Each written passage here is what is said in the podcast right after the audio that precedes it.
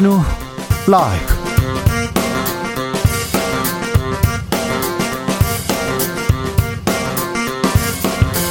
2021년 11월 18일 목요일입니다. 안녕하십니까. 주진우입니다. 더불어민주당 메머드 선대위 잘 굴러가지 않나 봅니다. 민주당 내부에서 선대위 쇄신의 목소리 계속 나오고 있습니다. 더불어민주당은 열린민주당과 합당을 추진합니다. 국민의힘은 김한길 전 대표 선대위 영입을 놓고 윤석열, 김종인 두 분 충돌하고 있습니다. 대선 당 살림을 챙길 사무총장은 윤석열 후보의 측근 권성동 의원이 임명됐습니다. 정비록에서 정치권 상황 짚어보겠습니다.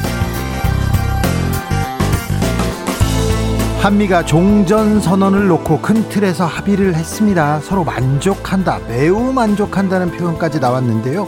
북한의 김여정 부부장 흥미 있다고 밝혔던 종전 선언, 최종 선언까지 남은 과제는 뭘까요? 그리고 대선 전국 한반도 외교의 오늘과 내일 살펴보겠습니다. 이재명 후보가 삼고 초려에서 영입한 위성락 전 외교부 한반도 평화교섭본부장 모셔서 이야기 들어보겠습니다.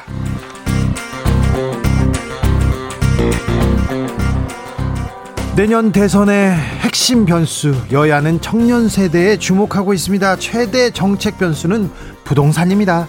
이재명 윤석열 후보 부동산 공약, 세금 공약 계속 내놓고 있는데요. 이 정책들로 부동산 정책의 꼬인 실타래 풀 수 있을까요? 한국인에게 부동산이란 뭘까요? 내 집 마련이 주는 의미에 대해서 철학의 맛에서 고민해 보겠습니다. 나비처럼 날아 벌처럼 쏜다. 여기는 주진우 라이브입니다.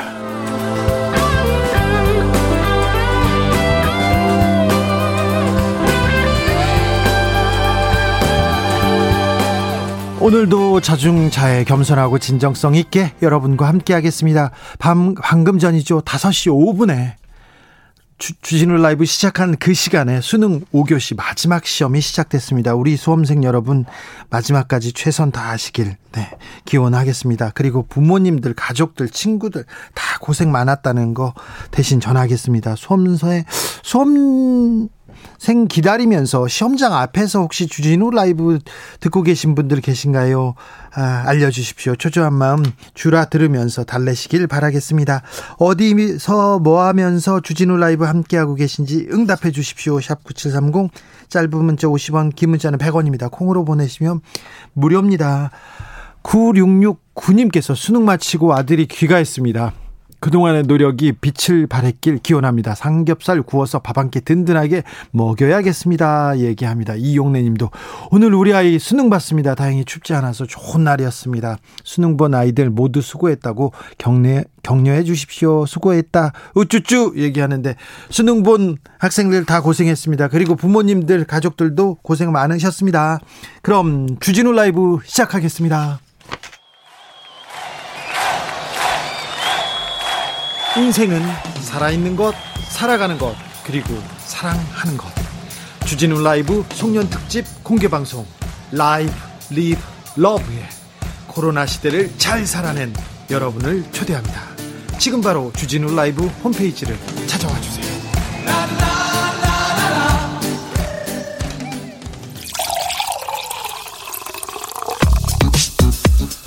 진짜 중요한 뉴스만 쭉 뽑아냈습니다. 줄 라이브가 뽑은 오늘의 뉴스 주스. 정상근 기자 어서 오세요. 네, 안녕하십니까. 오늘 수능이 있었습니다. 곧 끝나죠? 네, 어, 코로나19 팬데믹 속에서 두 번째 수능이 오늘 치러지고 있습니다. 어, 총 51만 명의 시험생이 응시했고요. 어, 오늘 8시 10분까지 입실해서 8시 40분 국어를 시작으로 어, 잠시 후 5시 45분 제2외국어 한문이 끝나면 수능이 마무리가 됩니다. 어, 올해 수능은 문이과를 통합하는 2015 개정 교육과정이 적용되면서 처음으로 계열 구분 없이 치러지고요. 어, 다만 국어, 수학 영역에서 공통 과목 그리고 선택 과목 구조로 어, 바뀌었다는 점에서 달라졌습니다. 어, 수능 출제위원장인 위수민 한국교원대학교 교수는 이번 수능 출제 기조와 관련해서 고등학교 교육의 정상화를 위해 교육과정 수준에서 예년 출제 기조를 유지했다라고 밝혔습니다. 또한 선택 과목으로 인한 수험생들 간의 유불리를 최소화하자는 측면에서 난이도를 조절했다라고 밝혔습니다. 네. 7012님께서 떨리는 마음으로 차에서 대기 중입니다. 울컥하네요. 그러니까요. 참 미안해요. 아이들이 책가방 메고 이렇게 시험 보러 가는 거 보면 그렇게 또 울컥하고 막 슬퍼요. 참 미안합니다. 아무튼 고생 많으셨어요. 부모님도 고생하셨습니다. 3637님, 제주입니다. 여상 앞에서 딸아이 수능 끝나서 데리러 왔어요. 세 번째라도 매번 긴장해. 걱정입니다. 고생한 딸 만난 거 먹이려고요. 그러니까요. 맛있는 거 많이 먹여 주십시오. 3946님, 양정고, 신목고 통과 중입니다. 부모님들 차 안에서 차 밖에서 기다리고 계십니다. 결과를 떠나서 모두 모두 수고하셨습니다. 모두 모두 수고하셨습니다. 7933님, 수능 감독관 끝났습니다. 지금 핸드폰과 차키 받았습니다. 정문 나가려면 한참 걸릴 것 같 은데 오늘 수능 본 수험생분들 부디 좋은 결과 있기를 바랍니다. 아울러서 함께 감독관으로 고생하신 선생님들도 고생하셨습니다. 푹 쉬세요. 아우, 선생님들, 선생님들도 고생 많 많으셨습니다. 오늘 감독하신 분들도 그렇고요. 또 뭐 담임 선생님도 그렇고 어, 고등학교 선생님들 다 감사합니다. 1577 7호님 고3 담임, 담임이라 우리 반 애들도 수능 보러 갔는데 감독관이라 응원도 못 갔네요. 방금 감독 끝나고 나와서 차 속인데 우리 3학년 6반 잘 봤는지 참 난감이 교차하네요. 네. 고3 담임 선생님들 고생 많으셨습니다. 네. 저는 고3 때 우리 담임 선생님한테 선생님이 가르쳐 준 게 뭐가 있냐고 제가 대들고 막 그랬었는데 앞으로 만나지 말자고 막 그랬거든요. 네, 그런데 죄송하게 생각하고 있습니다. 네. 스승의 은혜 감사합니다. 자, 수능 좋은 결과 있기를 다 기원해 보겠습니다. 코로나 상황이 좀 나빠요. 네, 오늘 코로나19 신규 확진자 수 3,292명이었습니다. 어제보다 100명 정도 많았고요. 지난주 목요일 발표된 확진자 수보다도 700명 넘게 많았습니다. 어, 역대 가장 많은 수의 확진자이기도 하고요. 이틀 연속 3천 명대가 나온 것도 이번이 처음입니다. 어, 위중증 환자 수는 506명으로 어제보다 16명이 줄었습니다만 어, 연이틀 위중증 환자 수가 500명 이상을 기록하고 있고요. 또 어제 코로나19로 인한 사망자도 29명이나 나와서 30명이 육박을 했습니다. 어, 권덕철 보건복지부 장관은 오늘 국회 조찬 강연에 참석해서 수도권 병상이 조금 아슬아슬한 상황이라고 말했고요. 어, 다만 비수도권까지 전체, 전체적으로 하면 아직 여유가 있다라고 했습니다. 네. 예, 앞으로 제일 중요한 것은 의료 대응으로 어, 중증으로 넘어가는 환자분들의 병상 확보가 중요하다라고 설명했습니다. 지금이 코로나에서 가장 위험한 시기를 지나가고 있는 게 분명합니다. 주변에서 확진자 소식이 계속 나오고 있습니다. 그러니까 각별히 각별히 조심해 주십시오. 오늘 수능 끝났다고 나가서 이제 또 즐기겠다. 다 좋은데요. 거리두기 다 좀 조심하시고요. 코로나가 극성이라는 것 좀 명심해 주시기 바랍니다. 더불어민주당 선대위를 두고 조금 문제가 있다는 소리가 당 내부에서도 계속 이어지고 있습니다. 네, 민주당이 메머드급 용광로 선대위를 꾸렸는데요. 하지만 이 그러다 보니 조직이 너무 경직되고 책임 소재도 불분명하다라는 지적이 나오고 있습니다. 책임지는 사람이 없다고 합니다. 네, 컨트롤 타워가 없어서 조직이 유기적으로 움직이지 않는다 이런 지적도 나온다고 하는데요. 어, 이재명 후보도 당의 기민한 대응의 필요성을 강조하면서 어, 선대위 안에 별동대적인 조직이 필요하다라고 의원들에게 강조했다고 하고요. 민주당의 초선 의원들도 이 당 선대위가 중진들만 자리를 차지하는 어, 경직된 조직이 됐다면서 쇄신이 필요하다라고 주장했습니다. 어, 양정철 전 민주연구원장도 이 초선 의원들과의 간담회에서 후보는 죽어라 뛰는데 당은 위기감도 절박함도 없어 보인다라며 2, 3주 안에 변화가 없으면 구도가 고착될 수 있다라고 진단했습니다. 이런 상황에서 이재명 후보 이해찬 전 대표를 만났습니다. 네, 이재명 후보가 이해찬 전 민주당 대표와 어제 여의도 한 식당에서 저녁 식사를 했다라고 합니다. 어, 선거대책위원회 개편론이 나오는 상황에서 당, 당 장악력이 높은 그 이해찬 전 대표의 전면 복귀 여부가 주목되는데요. 어, 이 자리에서 이재명 후보가 이해찬 전 대표에게 자문을 구한 것으로 전해졌습니다. 당내에서는 이해찬 전 대표가 갖춘 경험, 경륜을 들어서 현재 이재명 후보 선대위가 맡아들인 위기 극복의 적임자다라는 긍정 의견이 있는 반면 어, 이해찬 대표의 연령이 있는 만큼 어, 고문이나 자문 역할이 더 적합하다라는 의견도 있다고 합니다. 김종인 전 비대위원장이 뜨니까 또 꽁 잡는 매라고 이해찬 전 대표가 다시 또 주목을 받고 있습니다. 그래서 두 분의 상대는 또 어떻게 될지 이번은 어떤 매치업을 이룰지 거기에도 관심을 갖는 사람들이 많습니다. 민주당은 열린민주당과 통합에 나서기로 했습니다. 네, 민주당은 오늘 열린민주당과의 당대당 통합을 위한 협상 개시를 공식화했습니다. 어제 송영길 민주당 대표와 최강욱 열린민주당 대표가 만나서 어, 당대당 통합에 대한 의견을 교환하고 어, 통합을 추진하기로 합의했다라고 합니다. 어, 이재명 후보 역시 합당 추진에 동의했다라고 하고요. 어, 이를 위해 양당은 실무 협상단을 구성해서 올해 안에 통합을 목표로 논의를 이어가기로 했습니다. 네. 어, 또한 민주당 협상 대표는 우상호 의원이 맡기로 했고요. 이 민주당은 당명까지도 논의할 수 있다라고 설명했습니다. 이재명 후보 대장동 특검에 대해서 더 구체적인 얘기를 했습니다. 네, 이재명 후보는 오늘 공개된 뉴스원과의 인터뷰에서 이 대장동 의혹 특검과 관련해 특검을 강력히 요구할 수밖에 없다라는 말을 했습니다. 어, 이재명 후보는 검찰이 해야 할 수사는 하지 않고 쓸데없는 정보를 언론에 흘려 공격하고 있다라면서 어, 제대로 수사하지 않으면 자꾸 의심하니 깨끗하게 터는 차원에서라도 특검을 요구할 생각이라고 밝혔습니다. 이재명 후보는 자신이 있나 봐요. 네, 본인은 단 한 푼의 부정이나 어, 한 톤의 먼지라도 있었으면 어, 이명박 박근혜 정부 하에서 기초 단체장으로 살아남았겠느냐라면서 어, 살아남기 위해서 싸우기 위해서라도 부정부패를 하지 않았다라고 거듭 주장했습니다. 살아남기 위해서 부정부패하지 않았다. 네, 그리고 이재명 후보는 기획재정부를 향해 이 기재부가 예산 권한으로 다른 부처의 상급 기관 노릇을 하고 있다라면서 어, 기재부의 가장 큰 문제는 기획, 예산, 집행 기능을 다 가진 것이라며 어, 예산 분야를 분리할 필요가 있다라고 말하기도 했습니다. 국민의힘이 친이계 권성동 의원을 사무총장으로 임명했습니다.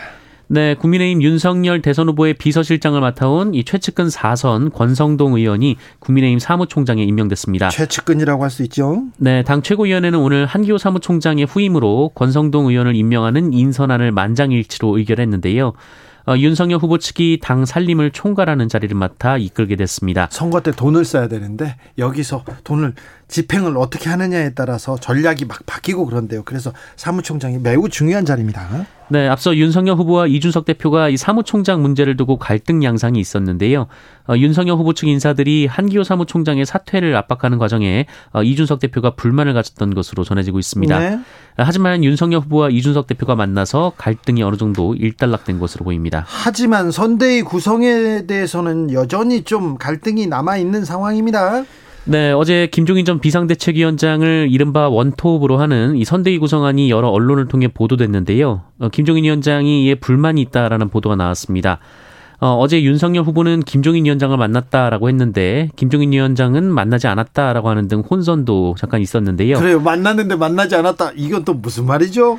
네, 특히 이 김한길 전 민주당 대표를 국민통합위원장으로 임명하는 안에 대한 의견이 있다라고 하는데 어, 이에 대해서는 이준석 대표도 오늘 불만을 드러낸 바 있습니다. 김종인 전 위원장 이에 대해서 그냥 밖에 또 얘기를 하기 시작했어요. 불만을. 네, 어제 기자들과 만나서 국민통합이라는 것이 이름만 내건다고 되느냐라며 어, 과거 박근혜 전 대통령 때도 한광옥 전 의원을 부위원장으로 하는 국민통합위원회를 해봤지만 어, 그것으로 통합이 조금이라도 달성된 게 있느냐라고 비판했습니다. 어, 한편에서는 이 김무성 전 의원이나 그 이재호 전 의원 등이 어, 김종인 전 비대위원장 리더십에 불만을 드러내고 또 홍준표 의원은 선대위 합류를 거절하는 것을 넘어서 어, 윤석열 후보가 대통령이 되면 국민이 불행해진다라는 얘기를 이 논란이 계속 이어지고 있습니다. 네, 사실 엄청나게 파장이 있는 발언인데 지금 정치권에서는 국민의힘에서는 애써 좀 무시하는 애써 불을 끄고 있는 그런 모양새입니다.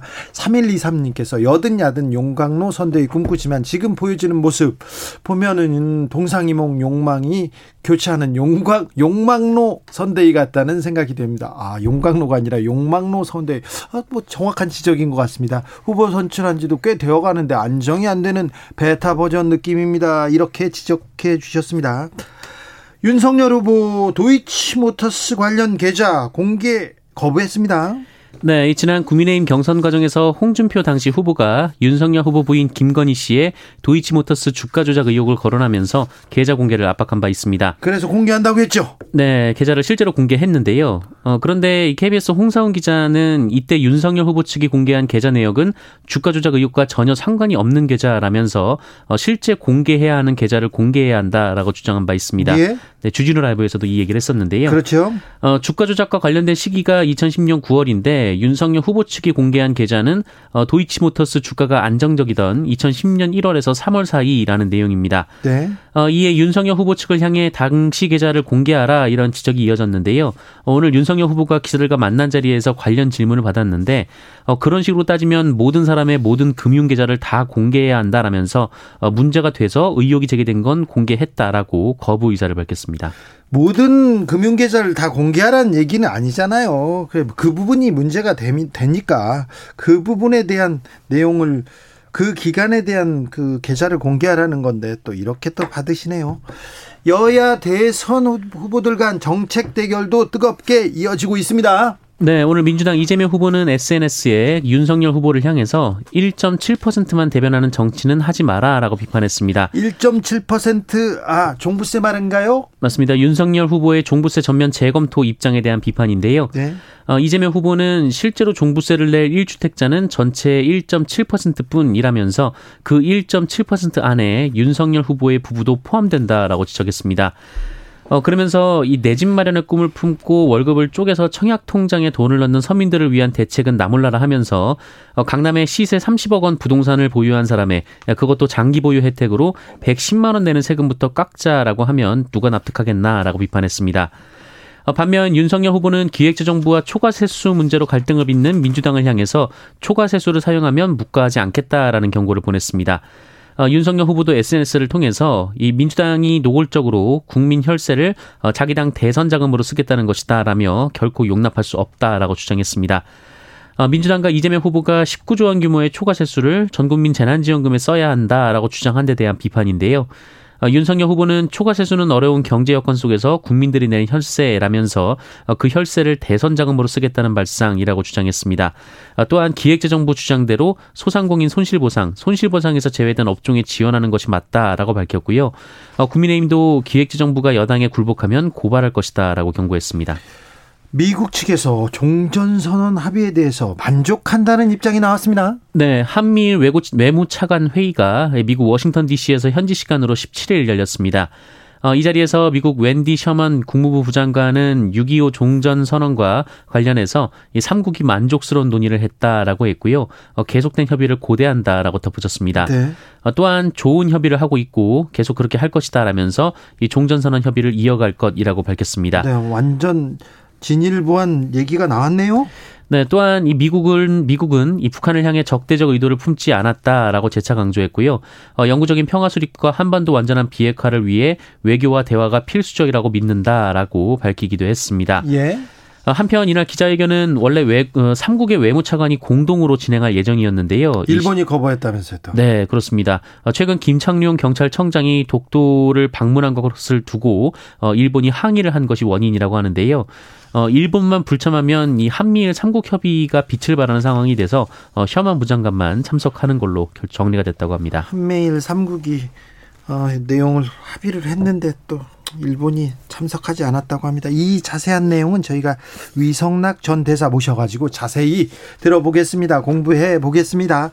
앞으로 가사 노동자들도 4대 보험을 보장받는다고요? 네, 가정에서 청소와 세탁, 돌봄 등 가사 서비스를 제공하는 가사 노동자도 4대 보험에 가입하고 최저임금 이상의 임금을 받아야 합니다. 네. 어, 법이 시행되면 국내 약 15만 명으로 추정되는 가사 노동자들이 법의 테두리 안에 들어올 것으로 보이는데요. 어, 고용노동부는 오늘 이 같은 내용이 담긴 가사 근로자의 고용 개선 등에 관한 법률 시행령 시행규칙 제정안을 입법 예고하고 다음 달 28일까지 의견을 듣기로 했습니다. 어, 과거 파출부 혹은 가정부로 불렸던 가사 노동자들은 어, 이렇게 법적으로 근로자 지위를 인정받을 수 있게 됐습니다. 예.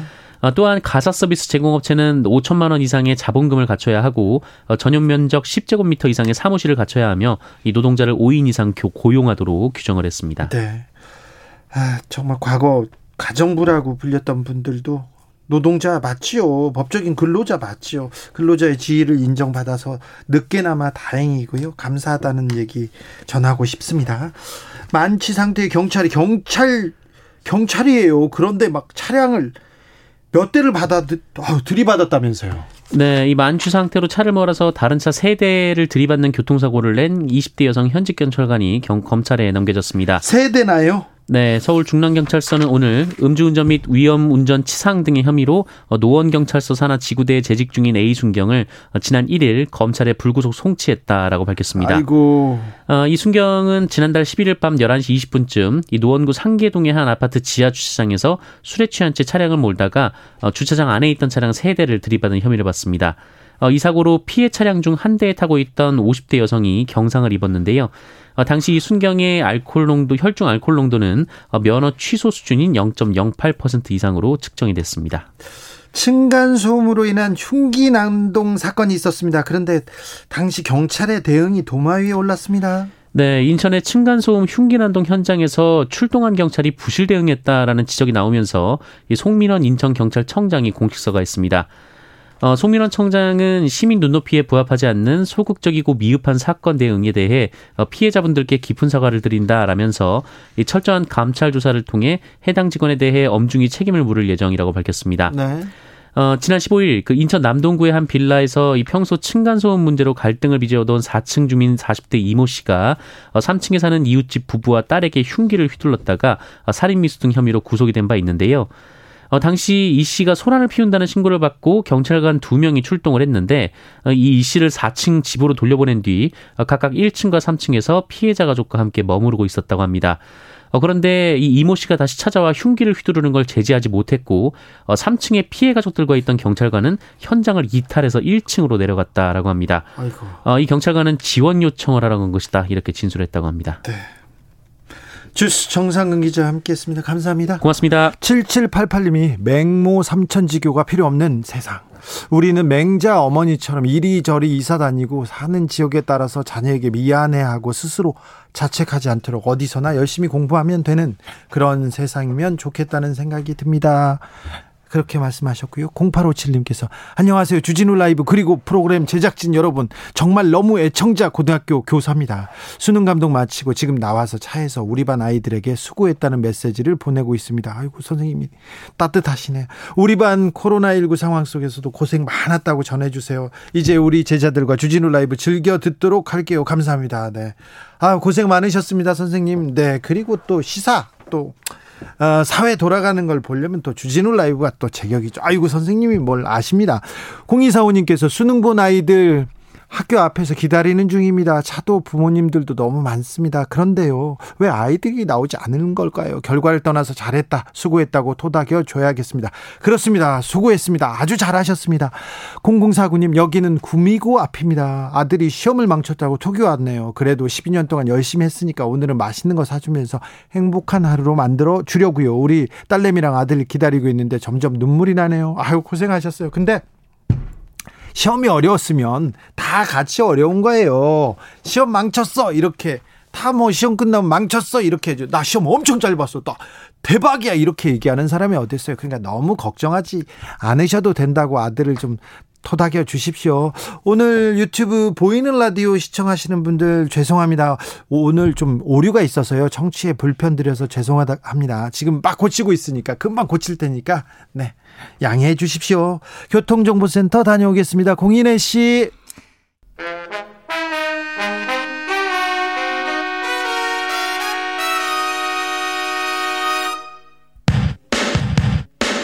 주진우 라이브 돌발 퀴즈. 오늘의 돌발 퀴즈는 객관식입니다. 문제를 잘 듣고 보기와 정답을 정확히 적어 보내주세요. 음력 10월 15일인 19일 내일부터 전국 100여 곳 선언에서 이것이 세 달간 진행됩니다. 올해 이것에는 약 2,000명의 스님들이 참여하는데요. 불교에서 겨울 동안 승려들이 바깥 출입을 상가하고 수행에 힘쓰는 일인 이것은 무엇일까요? 보기 드릴게요. 보기 1번 노안, 2번 동안거 다시 한번 들려드릴게요. 1번 노안, 2번 동안거 샵9730 짧은 문자 50원 긴 문자는 100원입니다. 지금부터 정답 보내주시는 분들 중 추첨을 통해 햄버거 쿠폰 드리겠습니다. 주진우 라이브 돌발 퀴즈 내일 또 만나요.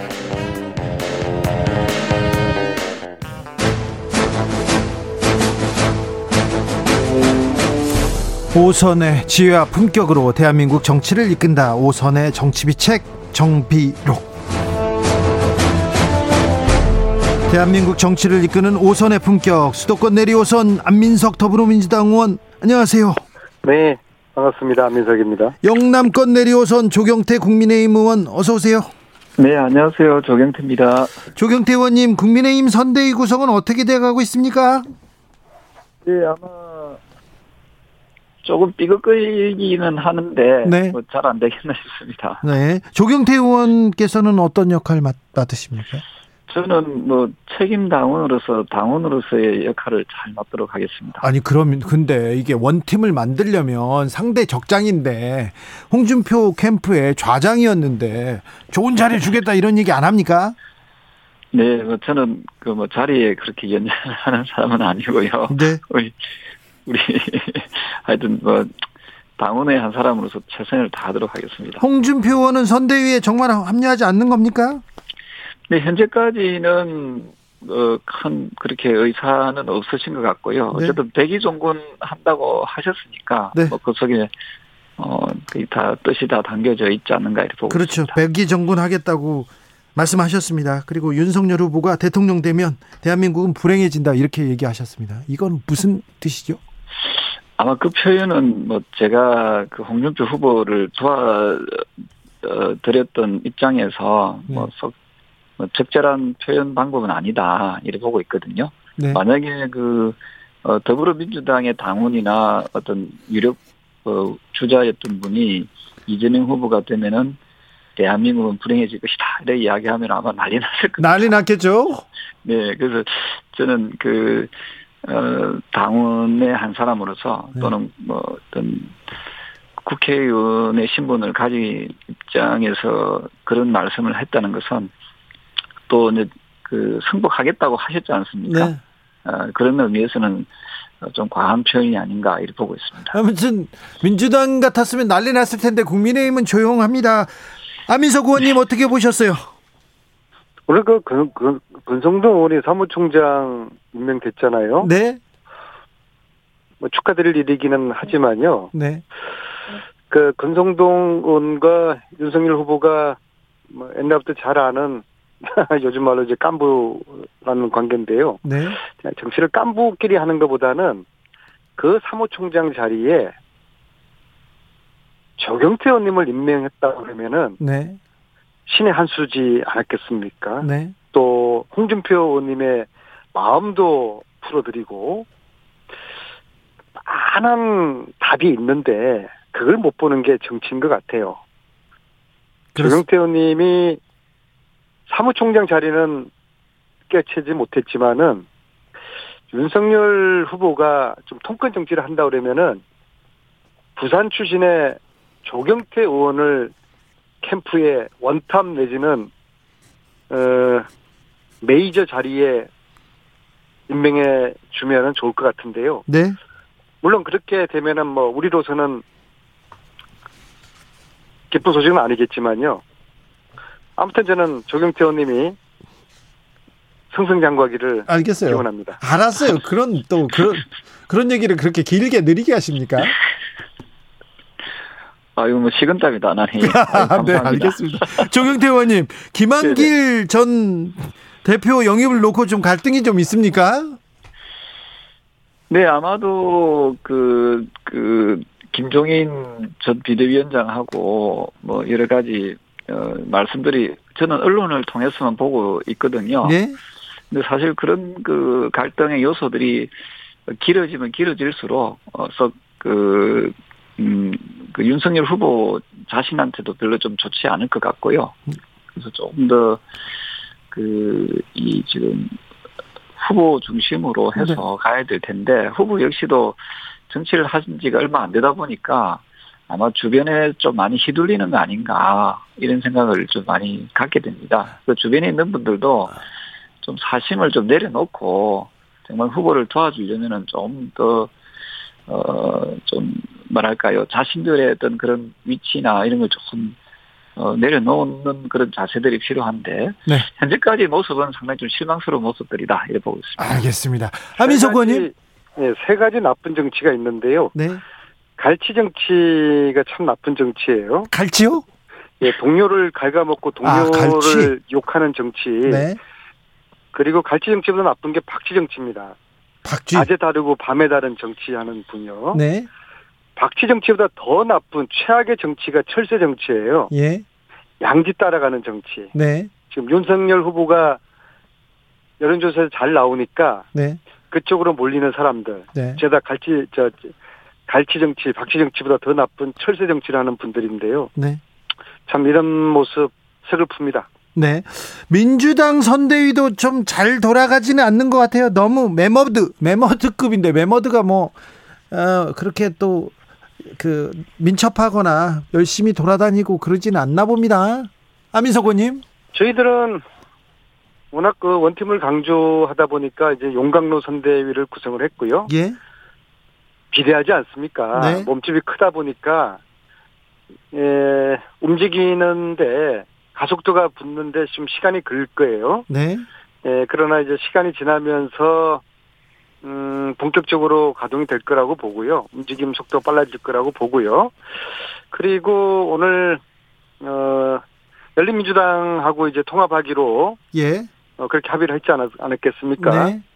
물론 이제 아직도 어, 열린민주당 당원들의 이제 전원 투표가 남아 있고 또 민주당 내에서도 어, 약간의 이견이 있어서 좀 더 두고 봐야 되겠지만은 어쨌거나 이번 선거는 어, 국민의 힘 빼고 뭐 과거 뭐 어, 뭐 친일 이승만 뭐 박정희 전두환을 잇는 이 국민의 힘 이 세력 빼고 나머지 어, 진영들이 똘똘 뭉쳐야지 이기는 선거가 될 거거든요. 네. 그랬을 때 1단계로서 열린 어, 민주당과 통합을 하는 것은 저는 개인적으로 굉장히 어, 바람직하고 환영하고요. 예. 원래 한 뿌리였고 가령 최강욱 의원이나 김의겸 의원하고 우리 만나면은 저는 뭐 민주당 의원님들보다 더 허물 없이 지내거든요. 특히 김의겸 의원님은 과거 이제 뭐 국정농단 그 취재를 가장 열심히 하셨고 뭐 저하고도 많은 호흡을 맞췄고요. 음, 그래서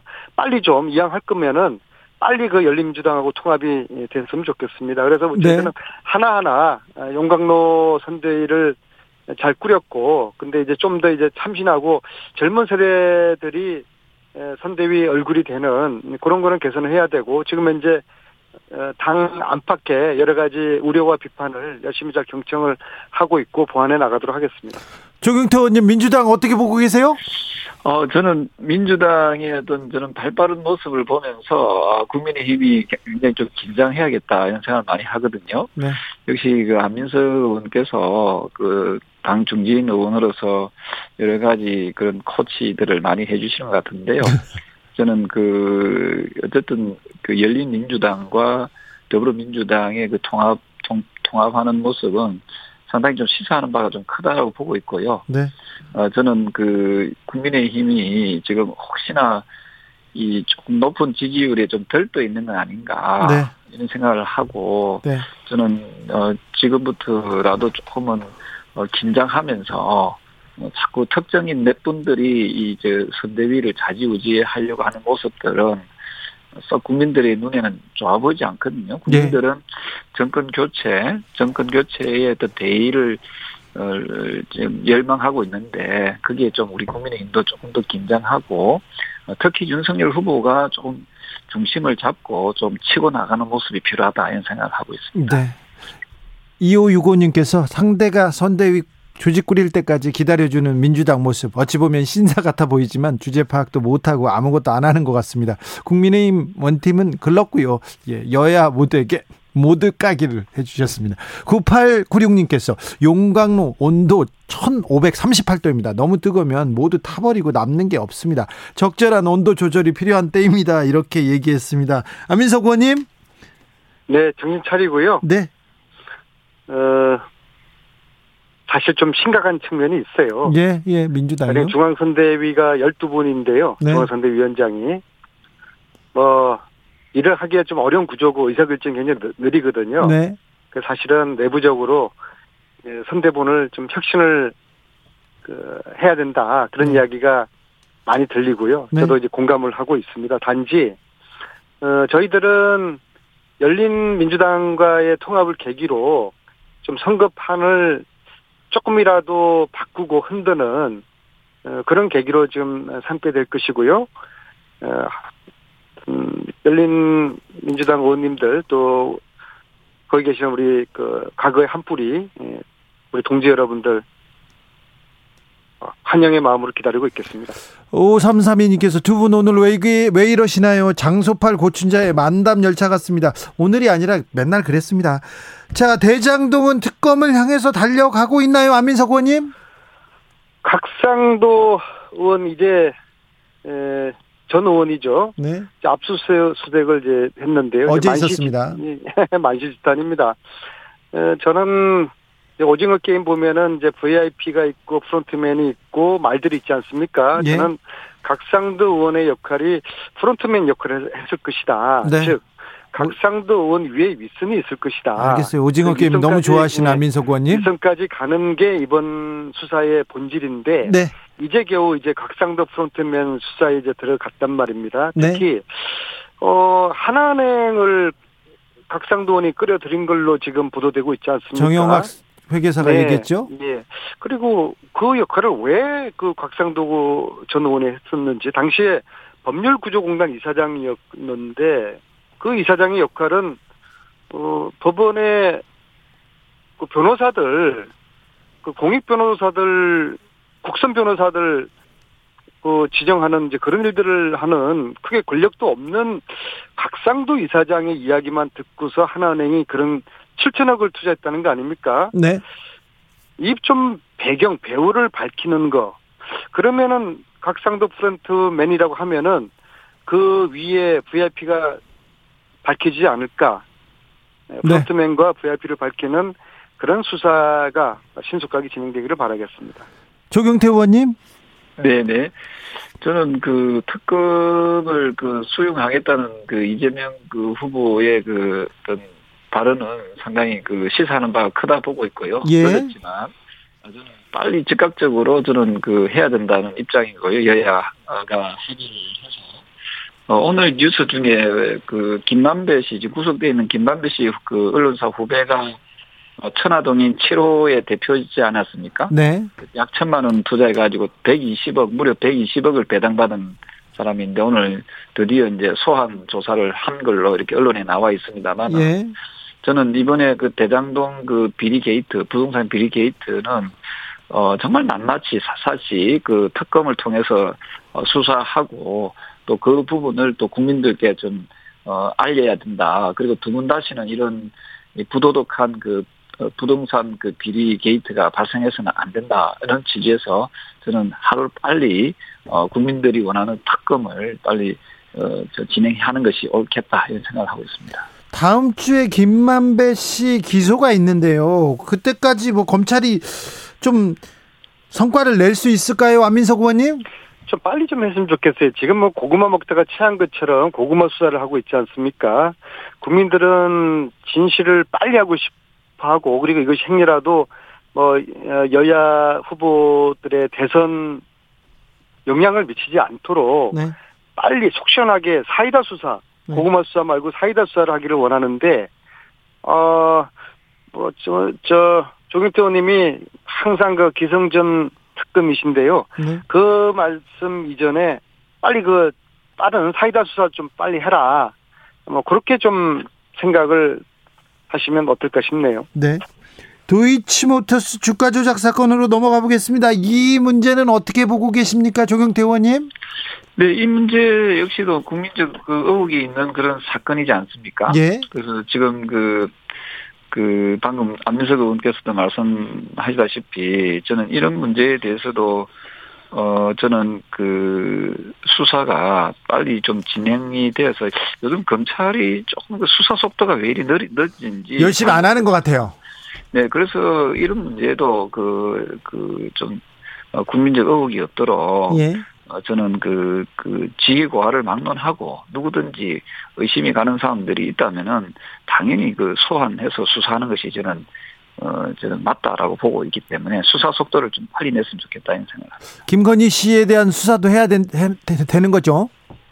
네, 저, 뭐, 그, 누구든지 그 수사 선상에 오른 사람들은 그, 그 누구든지 그 지위고하를 막론하고 네. 저는 그, 그 저는 수사 그 소환해서 저는 조사하는 것이 맞다 보고 있고요. 네. 그 특정인을 콕 집어서 이야기하기보다는 어쨌든 그 어, 대장동 그 비리 게이트 사건이든 네. 그 이런 주가 조작 사건에 대해서도 어 저는 어, 어떤 그 높낮이가 있어서는 안 된다 그런 입장입니다. 네.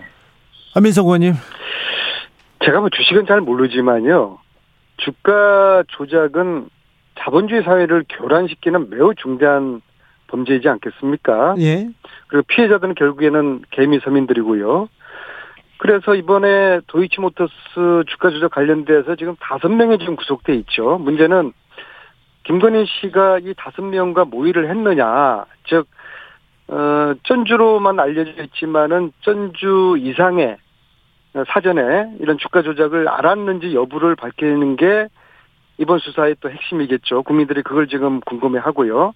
그렇다면 당연히, 어, 돈을 댄 전주, 이 김건희 씨에 대해서 이거 주가 조작에 관련돼 있는 전주 역할을 했는지 이걸 밝히려면은 김, 김건희 씨를 당연히 이제 소환을 해야 되겠죠.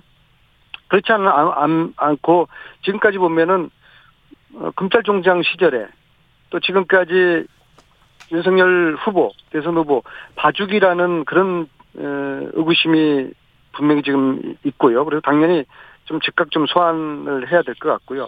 한 가지 더 말씀드리면은 김건희 씨 같은 경우에는 이제 국민대 겸임 교수를 14년부터 16년까지 했었거든요. 네. 그러니까 국민대하고 김건희 씨가 물론 그 김건희 씨가 거기서 이제 박사학위까지 땄고요. 그러한 국민대가 19년 2월에 이 도이치모터스 주식을 사요. 24억으로 알고 있는데요. 국민대가요? 네네네. 그리고 어 몇 달 후에 검찰총장으로 이제 임명되죠. 그래서 국민대가 도이치모터스 주식을 산 시기와 어 윤석열 검찰총장 임명하고 뭔가 관련이 있지 않을까?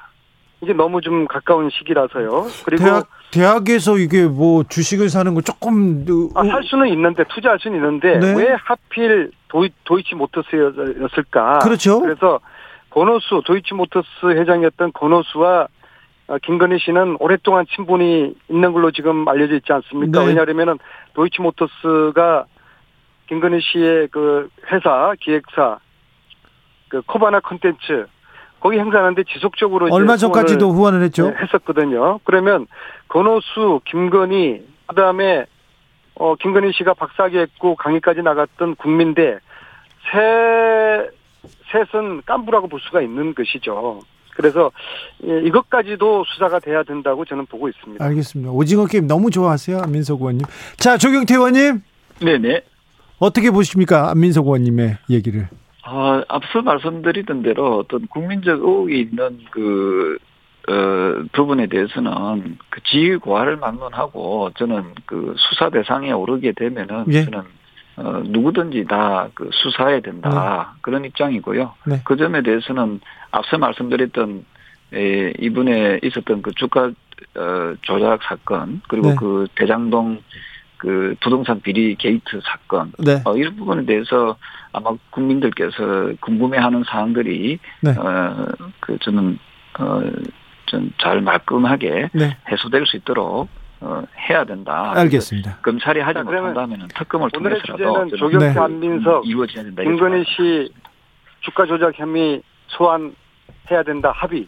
안민석 의원님. 정리하지 마세요. 아니 그렇게 정리하시면 안 되고 그러면은 그 이재명 그 후보도 네. 대장동 비리 게이트에 어 저는 그 본인이 스스로가 설계자라고 했습니다. 아. 알- 알겠습니다. 이재명 후보도 어, 소환 조사해야 된다. 저는 그것도 또 포함돼 이렇게까지 저- 물타기를 하십니까? 물타기 또 좋아하세요, 또 안민석 의원님. 아니고요. 조경 조경태 의원님 네네네. 지휘고와 막론하고 철저히 수사해야 된다. 특검으로 네. 가야 된다. 이것도 조, 조경태 의원님 참 좋아하세요?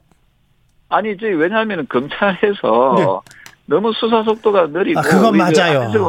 계속 그건 맞아요. 있는 게 예, 수사자 열심히 안거 하는 것 아니겠습니까? 같아요. 예, 조경태 의원님 네네. 그거 하나 물어볼게요. 왜 권오수 회장, 이정필 씨, 이 주가 조작 주범들, 주가 조작 선수하고 왜 이렇게 이렇게 김건희 씨가 오랫동안 어울렸을까요? 지냈을까요? 아, 저, 저는 그 부분까지는 우리가 뭐 제가 주식하는 부분을 저잘 모르기 때문에 예.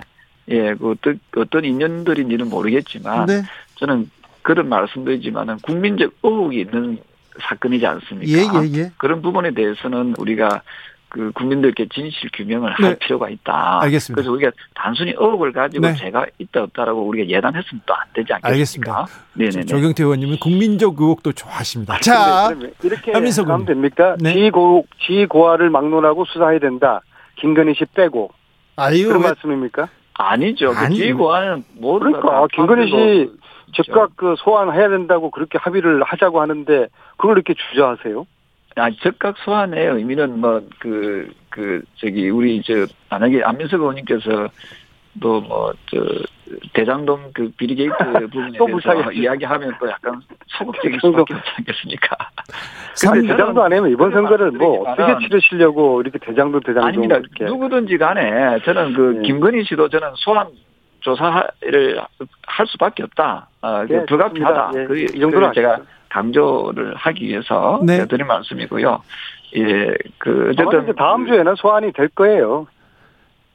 아, 네, 그렇습니까? 그래서 어쨌든 그윤 후보 입장에서도 그 소환 조사를 통해서 그 의혹이 말끔히 말끔히 해소될 수 어, 있기를 또그 있다면은 또그 그렇게 나쁜 상황은 아니다 이렇게 보고 예. 있습니다. 3045님께서 검찰 수사에 여야 모두 불만인 걸 보면 검찰은 정말 개혁의 대상입니다. 검찰총장이셨던 윤 후보님 검찰 개혁에 대한 방향 궁금합니다. 이렇게 얘기하셨고요.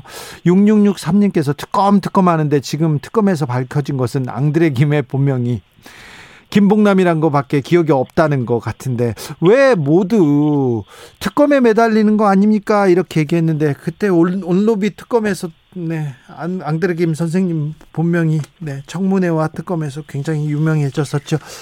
특검으로 가야 됩니까? 이 문제도 아민석 의원님? 아 김건희 씨 문제요. 네. 아니 일단 지금 검찰 수사를 하고 있으니까 이제 네. 신속하게 뭐 모든 것을 특검으로 다 기결시켜 버리면은 네. 굉장히 곤란하고요. 예. 어떤 이제 신속한 수사, 엄정한 수사 그걸 지켜보도록 하겠습니다. 알겠습니다. 국민적 의혹을 풀 수 있도록 조경태 의원님의 국민적 의혹을 빨리 해소해 줄 수 있도록 네, 이렇게 노력해 줬으면 좋겠습니다. 정비록 여기서 인사드리겠습니다. 안민석 조경태 의원님 감사합니다. 네, 고맙습니다. 감사합니다. 네. 싸이의 젠틀맨 들으면서 1부 마무리하겠습니다. 저희는 2부 6시에 이어가겠습니다.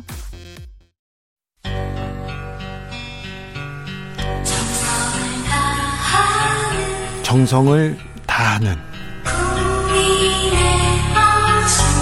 국민의 방송 KBS 주진우 라이브 그냥 그렇다고요. 주진우 라이브 2부 시작했습니다. 2022학년도 대학 수학능력 시험 모두 모두 끝났습니다. 수험생 여러분 수고 많으셨습니다. 가족들 그리고 선생님들 고생 많으셨습니다. 0072님께서 딸아이 수능 마치고 나오는 길에 의왕고등학교 앞에서 차 안에서 주진우 라이브 듣고 있습니다. 아이가 최선을 다해 수능을 본 것처럼 우리 정치권도 제발 최선을 좀 다해 주세요. 국민을 위해서 말이죠. 국회의원 자신을 위해서 말고요. 아우 좋은 얘기 하셨습니다. 아무튼 감사합니다. 고생 많으셨습니다. 지역에 따라 2부부터 듣는 분 계시죠? 오늘도 환영합니다. 어서 오십시오. 자리에 앉으시고요. 7시까지 같이 해 주십시오. 먼저 라디오 정보센터 다녀오겠습니다. 정한나 씨.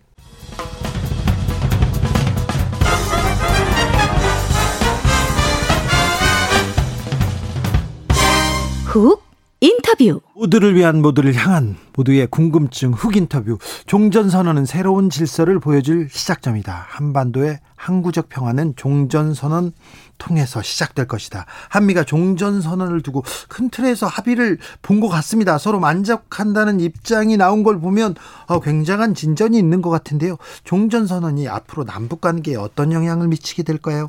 외교 전문가, 외교 선생님 모셨습니다. 이재명 후보가 선대위에 이분을 모시려고 10개월 동안 삼고철효했다고 합니다. 위성락 민주당 선대위 실용외교위원장 안녕하세요. 예, 안녕하십니까? 안녕하십니까? 예, 반갑습니다. 이재명 선대위 표에 쭉 보는데 위성락 대사님 아, 이름이 톡 튀더라고요. 삼고 철학 끝에 영입했다는데 어떻게 선대위에 합류하시게 됐습니까? 네, 그 우선은 좀 삼고 조례라는 말은 조금 지나친 것 같고요. 네. 제가 이 후보님을 여러 차례 접촉한 건 맞습니다. 네. 전화도 주셨고 네. 전화로도 상의했고 또 만나 뵙고도 상의를 했었는데 둘이 밥도 먹고 그러셨다면서요. 아니, 제일 뭐, 중요할 때. 만나 뵀는데요. 네. 이제 대화를 나눠 보는 과정에서 제가 그 실용성을 많이 강조하시는 데서 굉장히 인상을 강한 인상을 받았습니다. 네. 그리고 현실 상황을 인식하고 계신 게 예. 굉장히 예. 날카롭고 시대 정신을 잘 알고 계신다는 인상을 받았고요. 예. 그러면서 어, 현실을 떠나서 판단하지 않는다. 네. 그 실용적인 얘기를 해주면 뭐 판단하겠다. 그런 권유도 하고 특히 저한테는 외교 현실과 현장에 대한 경험이 필요하다. 네. 그걸 좀 조언해 달라. 그런 권유를 많이 하셨습니다. 그래서 뭐 이렇게 좀 얘기를 나누고 하다가 결국은 네. 이제 제가 와서 돕게 되었습니다. 네. 어, 북미통입니다. 북핵 전문가였고요. 이명박 정부에서 한반도 평화교섭 본부장을 지내셨어요. 그리고 박근혜 정부에서도 러시아 대사를 오래 하셨고요. 그래서 배, 보수적인 외교 라인에서도 어, 북미통으로 되게 유명하신 분인데 이분이 실용적인 실용적인 이재명 후보한테 쫙 왔어요. 자, 위원장님이 꿈꾸는 위원장님의 외교 정책 기조 있다면 뭐라고 봐야 됩니까? 그 제가 지금 맡고 있는 직책도 실용외교 네. 위원장이지 않습니까? 네. 어, 저도 굉장히 실용적인 걸 중시하고요. 일종의 현실주의자라고 할 수 있습니다. 네. 그렇지만 평생 외교관을 했기 때문에 우선은 대화와 협상을 통한 문제 해결에 방점을 두는 입장이고요. 또 그것을 위해서 다양한 tool을 도구를 구사해서 어, 목적을 관철한다 그런 시각을 갖고 있습니다. 언제나 좀 현실주의와 실용주의에 예. 기반하고 있는 점이 제 제가 생각하는 사고라고 할 수 있습니다. 이재명 후보하고 실용, 현실, 네. 국익 네. 이런 네. 데서 겹치네요. 그렇습니다. 그런 접점이 있었기 때문에 네. 제가 오게 되었습니다. 위성당 위성당 위원장님 현 정부의 외교 정책에 대해서는 어, 많이 비판하셨어요? 아니요. 제가 사실은 이제 그렇게 좀 알려진 점도 있고 보도도 있던데요. 네. 사실은 저는 비판을 한다고 글을 쓴 건 아니고요. 예. 어, 비판은 좀 피하고 차라리 좀 더 나은 대안 네. 또 새로운 판단, 뭐 네. 상황 분석 그런 것들을 제공하려고 했었는데 네. 정부가 하는 거하고 다 똑같지는 않기 때문에 이제 네. 비판으로 비춰진 점도 있는 것 같긴 합니다. 네. 현 정부의 외교 정책 어떻게 보십니까? 어떻게 평가하십니까? 글쎄요, 우선은 2018년, 19년 그 굉장히 어려웠던 시기를 뒤로 하고 네. 정상 차원의 핵 비핵 평화 담판이라고 하는 네. 좀 담대한 그 외교의 장을 열었다. 예. 그걸 여는데 큰 기여했다는 점을 평가하고 싶고요. 예. 그것을 통해서 어 일정한 한반도 화해 평화에 기여를 하고 성과를 냈는데 그 이후에 구체적으로 실질적인 성과를 내는 데는 좀 미진한 상황이죠. 네, 그 위에 좀 교착돼 있지 않습니까? 그렇죠. 지금 교착 상태고요. 또 하나 불안한 거는 이 교착 상태가 이 상태로 갈 건지 아니면 조금 더 무너질 것인지 네. 그런 데 대한 약간의 의구심이 증폭되는 국면이라서 네. 지난 수년 사이에 상당한 성과에도 불구하고 네. 지금은 약간 좀 안심을 할 수 없는 국면이라고 볼 수 있습니다. 네. 어, 종전 선언에 대해서 한미가 굉장히 네. 좀 조, 진전이 있는 것 같은데 어떻게 네. 보십니까?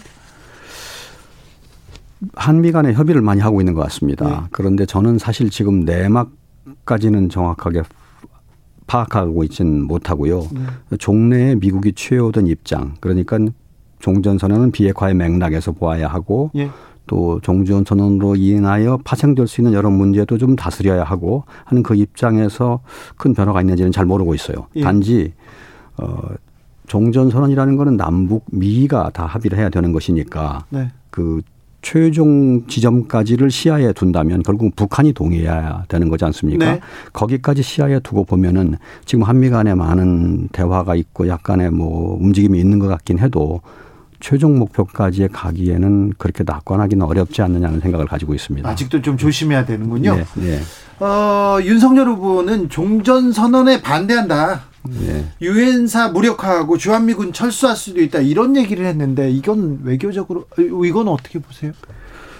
어, 종전 선언에 대해서 그렇게 처음부터 끝까지 이렇게 부정적으로 볼 필요는 없다는 생각입니다. 예? 종전 선언은 어, 잘 하면 네. 어, 비핵화와 평화 과정에 단초를 열 수 있는 좋은 촉매가 될 수 있습니다. 예? 물론 조심해야 될 점이 아까 말씀드린 것처럼 좀 있지만 네. 조심해야 될 점을 다스리면서 가면 되고요. 예. 한미 간에 좋은 협의를 하고 그걸 기초로 북한을 설득하면은 어 비핵화와 평화 과정의 입구로서 뭐 촉매 역할을 할 수는 있습니다. 네. 그러나 부수되는 문제는 잘 다스려야 합니다. 그렇죠. 아마 어, 윤석열 후보께서는 그 부수되는 문제 쪽에 좀 많이 이렇게 경도되어서 어, 네. 부정적인 판단을 하는 것 같지만 저는 일단 긍정적으로 시작하지만 조심해서 가면은 어, 유의미한 결과를 낼 수 있다고 생각합니다. 종전 선언과 주한미군 철수가 이게 맞물린 문제입니까? 하기에 따라서는 꼭 그렇지는 않습니다. 근데 잘못 핸들링하면 북한이 그렇게 이용할 수는 있겠으나 그럴 여지를 이제 미연에 방지하는 어떤 차단 장치들을 마련하면서 협의할 수 있다고 생각합니다. 네, 충분히요. 현 정부가 북한에 너무 저자세다, 주종 관계로 전락했다 이러면서 비판을 하는데요. 어, 야당 쪽에서 좀 대화 협력 기조에서 변화가 필요합니까? 뭐 저는 꼭 주종 관계라고는 좀 지나친 좀 이분법적인 네. 어, 시각이 아닌가 싶고요.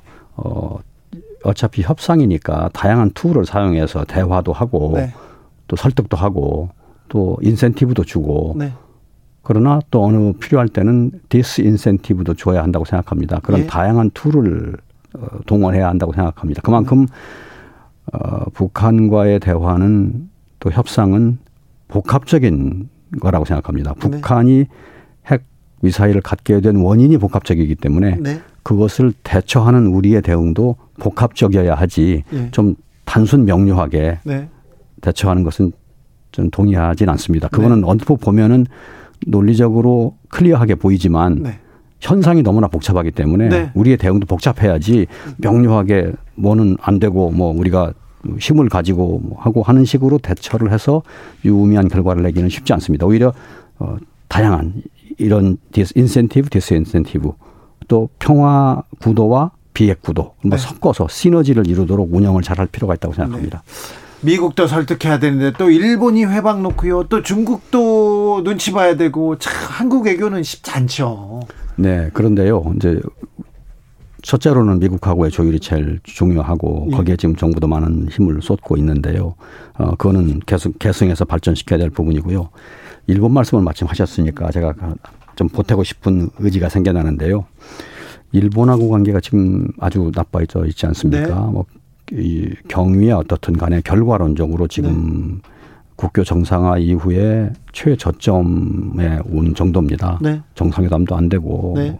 그런데 저는 이 상태를 이대로 가져가는 것은 한국, 일본 모두에게 좋지 않다고 생각합니다. 네. 그래서 어, 앞으로 어떻게든 관계 개선을 기해하고 기할 방도를 어, 다각 도로 모색해야 된다고 해서 저도 많이 고심하고 있고 네. 또 많은 내부 협의도 하고 있습니다. 아, 네. 고민을 하고 좀 있군요. 기대를 가져주시기 바랍니다. 관계 개선을 해야 합니다. 네, 오늘 한일 외교차관, 한미일 외교차관 모이기로 했는데 일본 측 네. 항의로 무산됐고요. 네. 그리고요. 네. 아, 이재명 후보는 대일 강경파다 이렇게 하면서 우려하는 사람들도 있는데 여기에 네. 대한 보관이 있으십니까? 어, 여러 방안을 연구하고 있는데요. 이- 네. 이재명 후보께서 대일 강경파라는 것 또한 저는 좀 단순한 이분법적인 그런 일종의 매도라고 생각합니다. 예. 역시 제가 대화를 해보면 그 이슈에 대해서도 다른 이슈와 마찬가지로 굉장히 실용적인 분이시고 네. 현실적인 판단을 하십니다. 네. 지금 한국이 일본과의 관계를 이 정도로 악화시켜 가지고 네. 어, 아태 지역에서 운신하기는 제약이 있고 한반도 문제를 풀어가는 데 제약이 있고 네. 또 우리 주변에 새롭게 부각하는 이슈들 있지 않습니까? 네. 신안보 이슈, 네. 신경제 이슈, 네. 또 새로운 기술 패권 문제 그런 것들 말하자면 새롭게 대두되는 신질서에 원만히 대응하려면 한일 관계는 좋아야 합니다. 그렇죠. 네. 근데 과거사 문제가 해결되지 않으면 또 앞으로 못 나가고 이 부분 어찌 개선할 수 있을까요? 뛰어넘을 수 있을까요?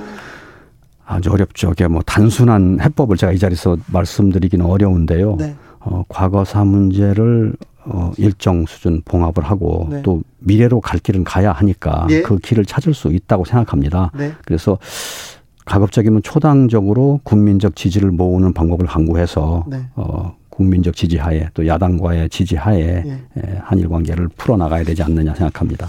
종전 선언 이후에 종전 선언 이후에 그 남북 정상회담이 가능할까요?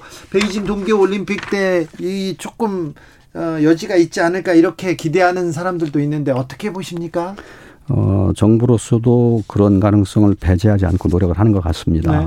어, 어, 되면은 좋을 터이지만 여건이 그렇게 썩 좋아 보이지는 않습니다. 많은 부분이 북한에 달려 있는데 네. 예, 북한의 자세가 그렇게 전향적이지는 아직은 않은, 않는데요. 시간이 네. 있으니까 좀 두고 보시죠. 근데 네. 베이징까지 또 베이징 올림픽에 대한 여러 가지 또, 또 다른 부정적인 여론들도 있지 않습니까? 네. 그뭐 미국 발로도 여러 가지 견해들이 있기 때문에 에, 그렇게 안심하지는 못하고 있습니다. 네. 예.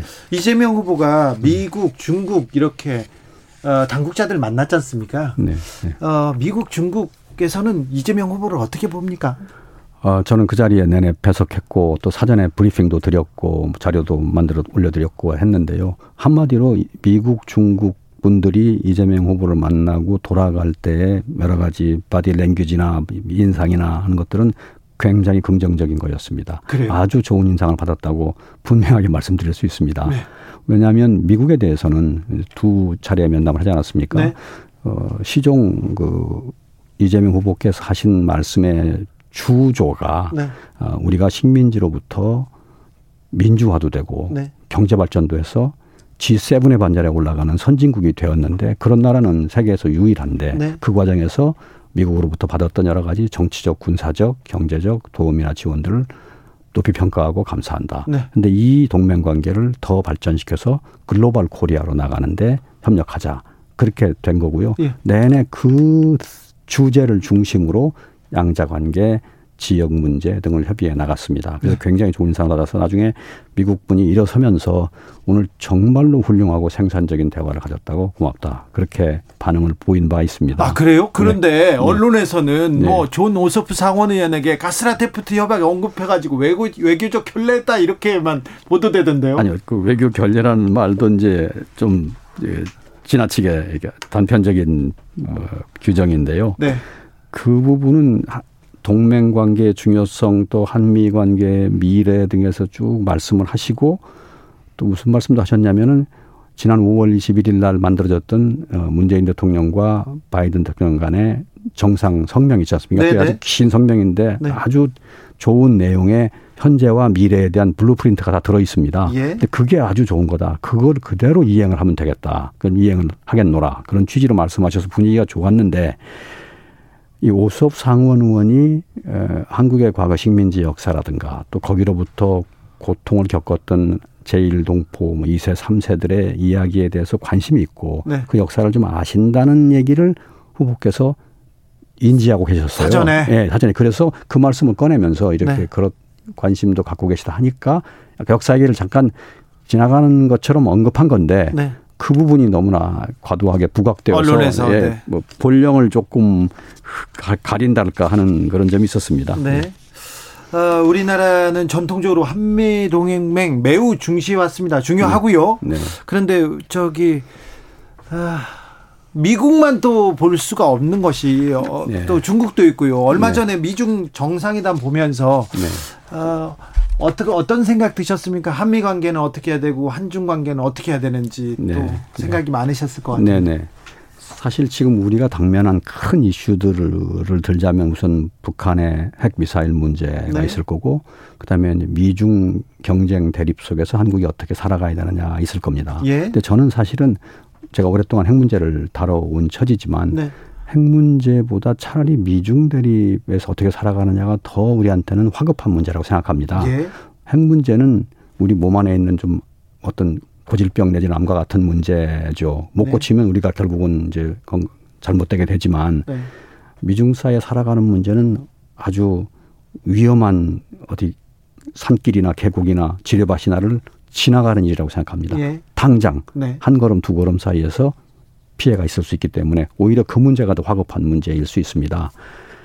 근데 지금 현재는 양측이 워낙 대립을 하기 때문에 이제 우리들의 운신 공간이 좁은데 우리는 미국의 동맹이면서 중국에는 전략적 파트너고 네. 인접한 나라고 경제 관계가 깊은 나라죠.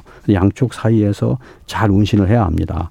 그래서 제 생각에는 우리가 지향해야 될 어떤 그 방향성 같은 네. 것을 잘 정립을 해서 어 일관되게 예측 가능하게 원칙 있게 나아가는 길을 해야 된다고 생각을 합니다. 지난번에 중국 대사 만났을 적에도 이재명 후보께서 그런 입장 하에서 어, 전략적 동반자 관계를 한중간에 잘 발전시켜 나가고 수교 30주년을 맞이해서 지난 30년 못지않게 향후 30년을 발전시켜 나가자는 얘기를 했고요. 현안이 생겨가면 그때마다 해결하면 된다. 네. 그래서 예컨대 요소수 문제에 대해서 예를 들었습니다.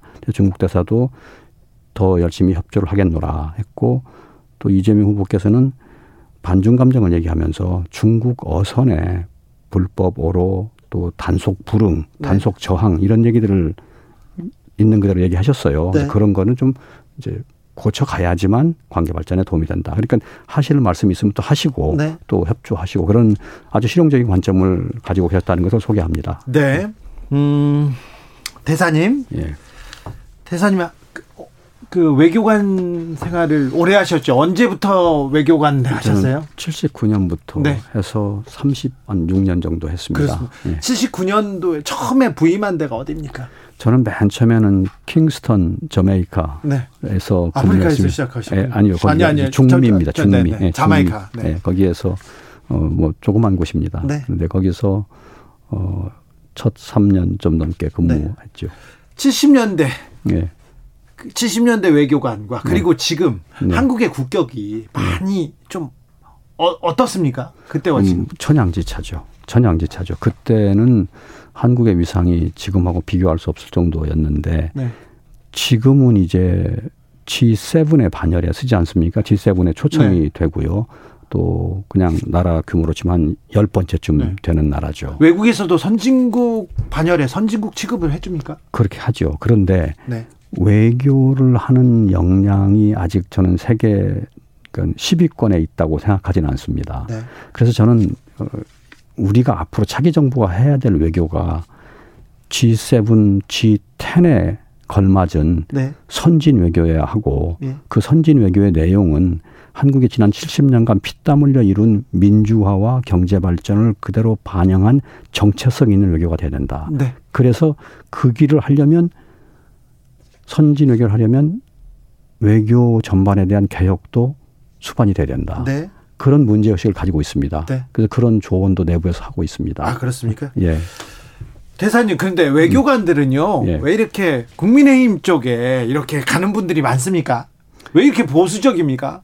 아니 뭐 정치적 적인 관점에 대해서는 다 자유로운 네. 자, 유 자유니까 네. 뭐 그럴 수 있죠. 네.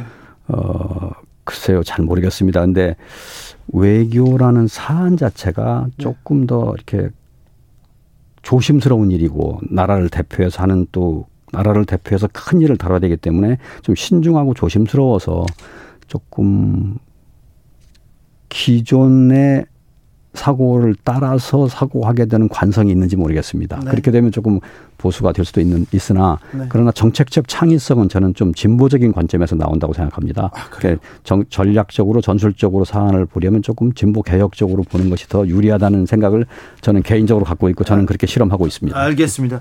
아, 보수적인 외교 라인에서도 거의 네. 거의 수장급으로 꼽히는 분인데 네. 이재명 민주당 이재명 후보를 선택했어요. 네. 그래서 외교가에서도 큰 논란이 됐습니다. 저는 그렇게 썩 보수적인 사람은 아닙니다. 저는 네. 제가 경제, 사회 뭐 이런 정치 관점은 어 진보 성향이고 네.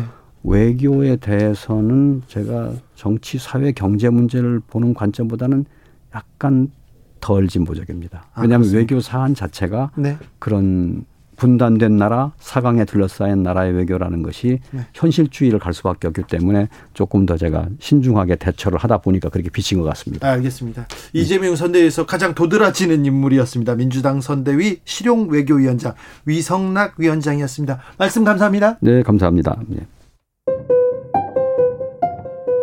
정치 피로, 사건 사고로 인한 피로, 고달픈 일상에서 오는 피로. 오늘 시사하셨습니까? 경험해보세요. 들은 날과 안 들은 날의 차이.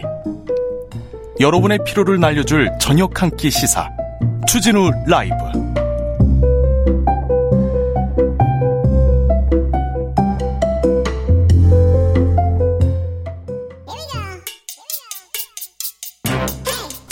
뉴스를 향한 진지한 고민 기자들의 수다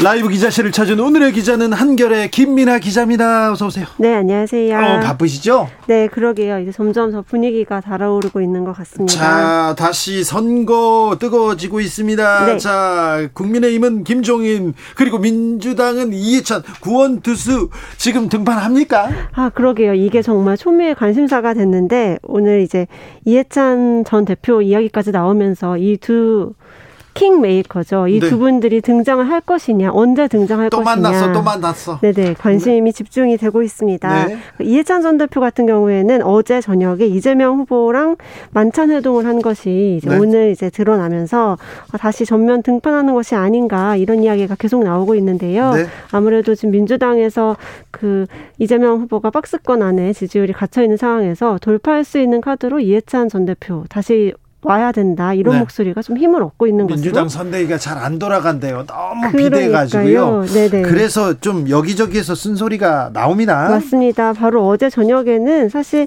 이해찬 후 전략을 맡았던 양정철 전 민주연구원장이 선대위한테 한바탕 쓴소리를 쏟아낸 날이기도 했었는데요. 네. 어, 이제 선대위, 그러니까 이재명 후보 선대위 관계자는 뭐 다, 자문을 구하기 위해 이해찬 대표를 만난 것이다. 이렇게 설명을 했습니다. 당 내에서는 이 전 대표가 풍부한 경험을 가지고 있고 또 경륜도 있으니까 이재명 후보의 그 부족한 면을 어, 채워줄 수 있고 좀 지금의 위기를 극복할 수 있는 적임자다 이런 평가가 많이 나오고 있습니다. 예.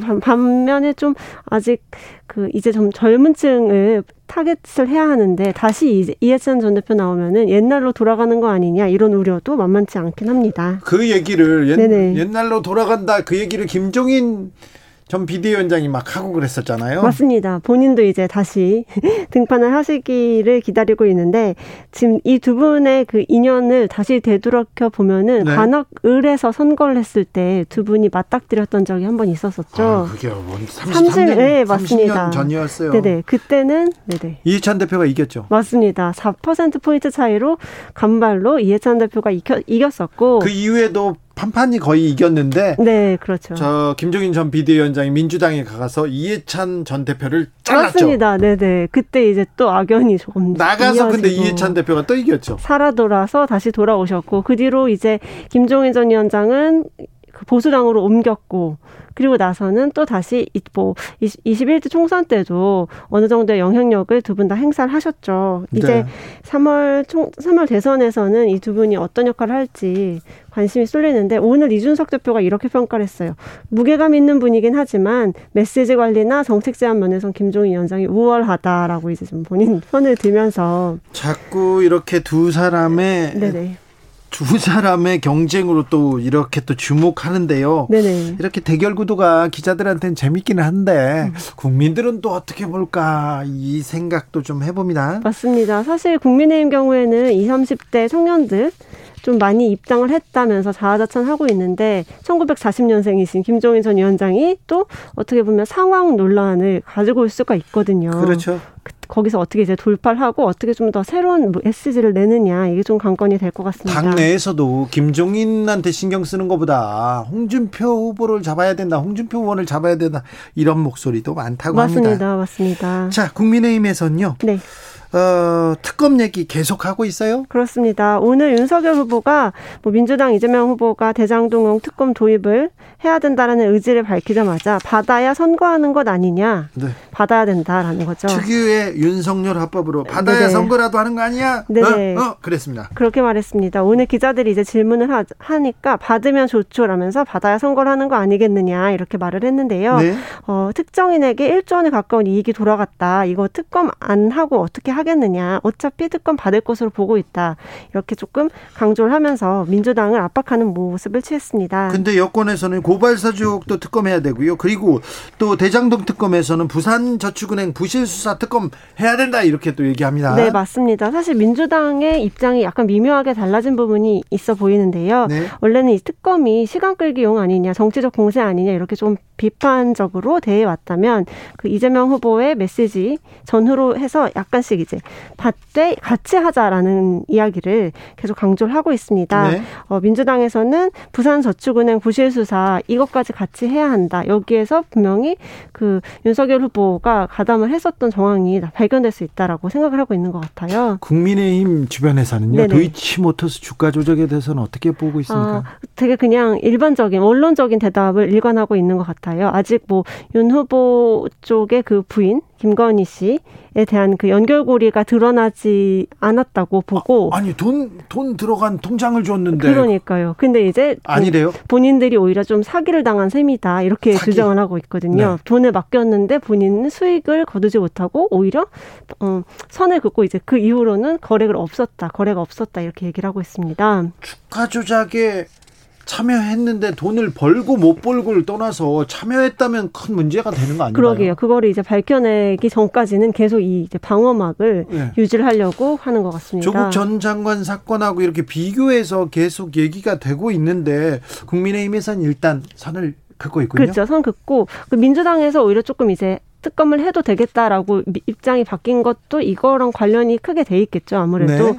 다 특검을 해서 진짜로 사실을 실질적 진실을 밝히자 이렇게 주장을 하고 있으니까 네. 특검이 성사된다 하면은 뭐 다 드러나게 되기를 저희가 좀 기대를 해봐야 될 것 같습니다. 네. 오세훈 시장이 요새 조금 목소리를 높이고 있습니다. 아, 오, 그러니까 요즘에 서울시의회 시정 질문 그 기회를 삼아서 본인 목소리를 굉장히 활발하게 내고 있습니다. 막 퇴장도 하고요. 맞습니다. 어, 오늘은 뭐 안심소득 공방 계속 이어지고 있고 또 어, 박원순 전 시장의 어떤 그 치적 같은 것들을 다 돌리려고 한다. 네, 다 돌리려는 그 모습을 보였고 오늘은 이제 그 서울시 안에 있는 그런 건축이나 건축물이나 네. 뭐 도시 재생 사업 같은 것에 공세를 굉장히 강하, 강하게 펴는 모습을 보였습니다. 민주당에서는 오 시장 대선 공약용이다 이렇게 반발하더라고요. 맞습니다. 민주당에서는 사실 그 예를 들어 그 오세훈 시장이 지금 들고 나온 안심 소득 같은 경우에는 500 가구에게 이제 시범적으로 운영을 하는 사업인데 이게 서울시 단위에서 하는 게 무슨 의미가 있겠느냐 이런 이야기를 많이 하고 있거든요. 네? 게다가 이 안심 소득이 이재명 지사가 이야기를 줄기차게 해왔던 그 기본소득과 그 비교 대상에 놓이기 위해 이제 본인이 어쨌든 그 네. 대선 주자와 동등한 그 입장에서 네. 그 아젠다를 넣기 네. 위해서 이걸 던진 거 아니냐라는 이야기를 계속적으로 하고 있는 거죠. 자, 그러니까 이재명의 기본소득 오세훈은 안심소득이 있다 이렇게 또 올라가는군요. 그렇죠. 네. 그렇다 보니까 이제 민주당 소속이 시의원 중에 굉장히 대다수를 차지하고 있고 그 안에서는 어, 이거는 서울시에서 하기에는 오세훈 시장의 대선 공약용 선심 정책이기 때문에 받아들일 수 없다 이런 주장이 많이 나오고 있고 시에서는 대선 정책용이 전혀 아니고 뭐, 뭐 중앙 정부와 협의해서 시행하는 사안일 뿐이다. 기초생활보장제도 한계점을 좀 보완하기 위한 것이다 이렇게 해명을 했습니다. 저 오세훈 시장을 비판한 한결에 그 네. 이후에 강, 광고 안 준다고 했는데 그러게요. 광고 아직, 안 줍니까? 아직 예, 풀리지 않은 것으로 알고 있습니다. 조선일보는 뭐 전면 광고를 두 면씩 막 주던데요? 네, 그건 그, 그렇죠. 저희가 뭐 광고를 달라고 이렇게 말하기가 조금 조심스럽긴 한데 여튼 그 상황이 변했어요. 그렇게. 지금 아무튼 한결에는 광고를 안 주고 있습니까? 네, 아직은 해결이 안 된 것으로 알고 있고요. 네. 어떻게 될지 또 봐야겠네요. 놀랍네요. 네, 일단 오세훈 시장 같은 경우에는 대선 출마 정말 하나 안 하나 이런 얘기가 굉장히 많았었는데 예? 일단 시장의 현직 시장으로서 그 국민의힘과 민주당 사이에서 본인의 존재감에 부각을 하면서 네. 대선의 그런 전초전 양상을 본인이 좀 자주유지하겠다 이런 포석이 깔려 있는 것 아닌가. 그래서 요즘 굉장히 뉴스가 많이 나오더라고요. 그 크게 움직이고 있습니다. 네네. 오세훈 시장은 왜 이렇게 또 행보를 이렇게 보폭을 넓혀가는지 그것도 좀 재밌는 사안인데 네. 좀 지켜보시죠. 네, 그러겠습니다. 기자들의 수다 한결의 김민아 기자와 함께했습니다. 감사합니다. 네, 감사합니다. 교통정보센터 다녀오겠습니다. 공인혜 씨.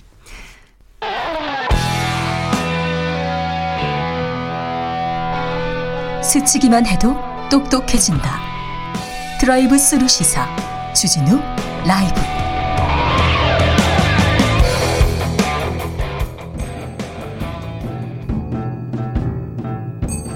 태초에 철학이 있었다. 하늘과 땅 사이 쏟아지는 궁금증, 세상의 모든 질문 이제 철학으로 풀어보겠습니다. 철학 어렵다고요? 일단 맛이라도 봅시다. 철학의 맛. 경희대 학술 교수입니다. 정치 철학자 김만곤 박사 어서 오세요. 예, 안녕하십니까? 양지열 변호사 어서 오십시오. 네, 안녕하세요. 아, 철학자예요, 양지열 변호사. 아니에요. 아, 저보다 더 철학자시네. 자, 철학의 맛 오늘 주제는 부동산의 이야기입니다. 한국 사람한테 이 부동산, 땅, 집 이거는 어떤 의미인가요? 아, 참. 어려워요. 예, 너무 어려운 것 같습니다. 처음 옛날 같은 경우에는 참 이게 저 같은 경우에는 집 같은 경우에는 이제 내 집을 마련한다 이런 것들 뭐 안정적인 안 보금자리 같은 걸 좀 마련하고 내가 그래서 이루어야 될 꿈 같은 것 중에 하나처럼 뭐 이렇게 여겨지고 있었던 그런 것 같은데 사람들이 그렇게 생각하더라고요. 예, 예. 그런데 지금은 오히려 이제 그런 것들이 너무 더 강해진 게 강해졌어요. 예, 더 훨씬 더 강해진 이유가 이제 이 집 자체가 내가 사는 곳이 내가 사는 계급을 표현하는 어떤 그런 수단 같은 게 되어버렸다는 느낌이 좀 들 때가 있습니다. 네. 그래서 실제 이게 우리가 뭐 부동산 카스트 제도라는 말까지 있을 정도고, 네. 예, 그래서 어디에 사느냐가 내가 사는 사회적 지위를 사람들한테 말하는 어떤 그런 셈이 돼버려가지고 아파트에 산다. 예, 몇 평에 산다. 몇 평에 이게 산다. 예. 어린 아이 때부터 제가 되게 웃겼던 게 문득 드는 생각이 우리 천자문 어렸을 때라도 그냥 지나가는 말로 듣긴 듣잖아요. 네, 하늘천 따지 따지. 하면서 하늘천 따지까지는 이어지는데 그 다음에 어떻게 들어가는지 아세요? 우주 홍황이잖아요. 네. 음. 근데 이거가 우주가 지부 집주 지부 집주라고 읽어요. 네. 사실 이거 지부 집주 아니거든요. 아니에요? 아, 그래요? 그 뭐예요? 넓고 넓은 공간을 뜻하는 개념인데 아. 우주예요 글자 그대로. 근데 음. 지, 이제 집택자 지붕이 있다라는 이유가 음. 있긴 하지만 음. 왜 우리는 이걸 지부집주라고 배웠을까 문득 음. 궁금해졌어요. 네. 실제로 우리나라에서는 옛날부터 집이라고 하는 게 사실상 우주 같은 거 아니었나 알파와 아. 오메가 아니었나 문득 궁금한 생각이 들었어요. 아, 실제 의미는 그거 이거 저- 개똥 철학인데 아주 지금 예, 아니, 지금 아주 어. 설득력이 늘렸습니다. 설득력 있었어요. 아니 실제는 전혀 그런 뜻이 아니거든요. 예. 끝없는 공간에 무한한 시간이라는 의미인데 우주공항이 네. 우리는 왜 그걸 지부집주라고 배웠을까? 아, 아. 갑자기 그 생각이 들었어요. 네. 근데 아까 김한구 박사님 얘기대로 음. 집에 대한 개념이 더 중요하고 네. 더 절박해졌어요. 네. 왜 그랬을까요? 아니, 전, 저는 처음에는 어떻게 생각했었냐면요. 이게 우리나 그 사람들마다 국가마다 좀 노후를 대비하는 방식이 다르거든요. 그 해외 같은 경우에는 특히 서구 사회에서는 그 소득으로 많이 준비해요. 그래서 연금의 형식 이런 네. 거로 준비를 많이 했는데 우리나라 같은 경우에는 저는 이게 연금 제도가 발달하지 못했었고 그리고 연금 제도가 국민연금 제도가 자리 잡았지만 국민연금 뭐 같은 것들을 20년 자격을 채워서 받을 수 있는 사람이 생각보다 많지 않거든요.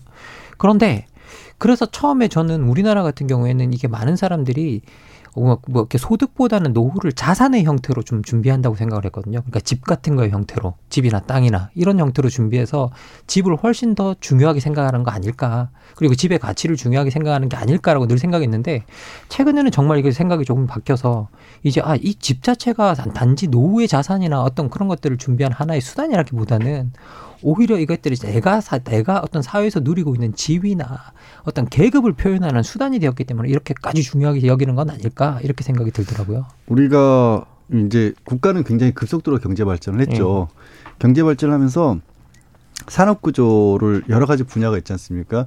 뭐 그중에는 금융이라는 것도 있고 그리고 말씀하신 것처럼 연금 제도라는 것도 있고 음.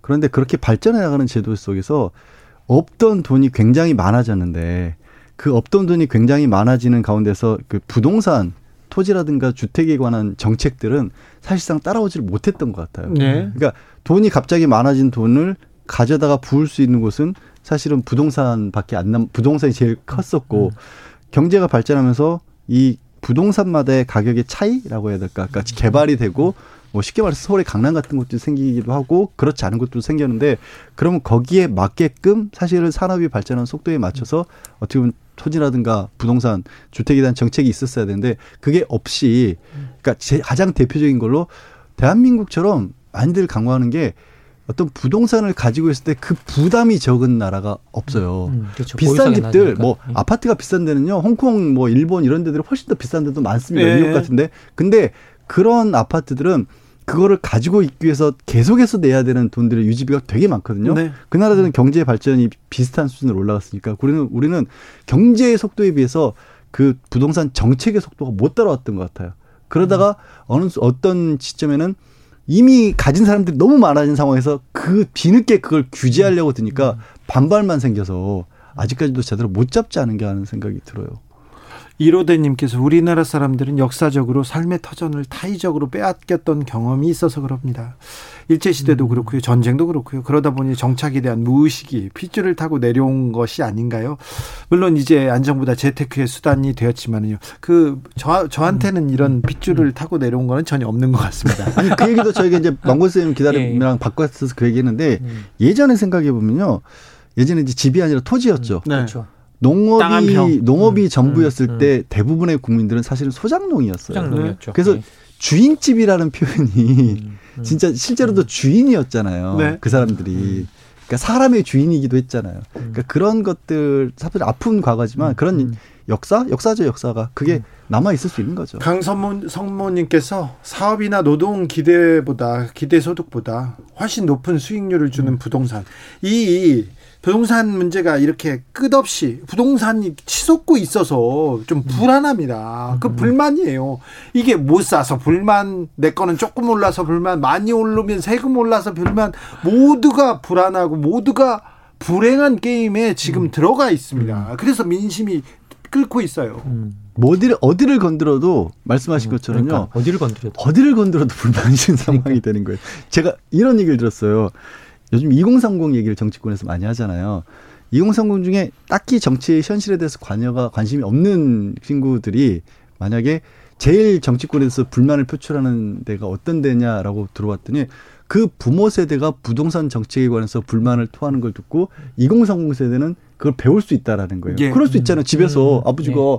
아니 나 지금 병년 퇴직하고 아파트밖에 없는데 사실 그 아파트가 2, 30억 하는데 음. 근데 그 청년 그 청년은 그 아버지의 불만을 듣고 이 정부를 비판, 정부, 정책을 비판할 수도 있다라는 건데. 그런 사람 많습니다. 근데 정, 정부에 쓴 정책을 만들 때 또 청년 세대들의 어떻게 보면 주거 문제를 해결하기 위해서 또 세금을 걷는 거거든요. 그러니까 청년을 위한 정책이 펼쳐지느라고 아버지 세대에게 부담이 가면 그 부담을 청년이 또 음. 같이 비판하는 그런 음. 웃지 못할 일들이 벌어지고 있는 거예요. 거기다가 더 저는 또 하나 요인이 되게 문화적 요인이 있는 것 같은데요. 특히 2030, 특히 20대 같은 경우에는 우리나라에서 저는 처음 만들어진 아파트 키즈들이라고 생각하거든요.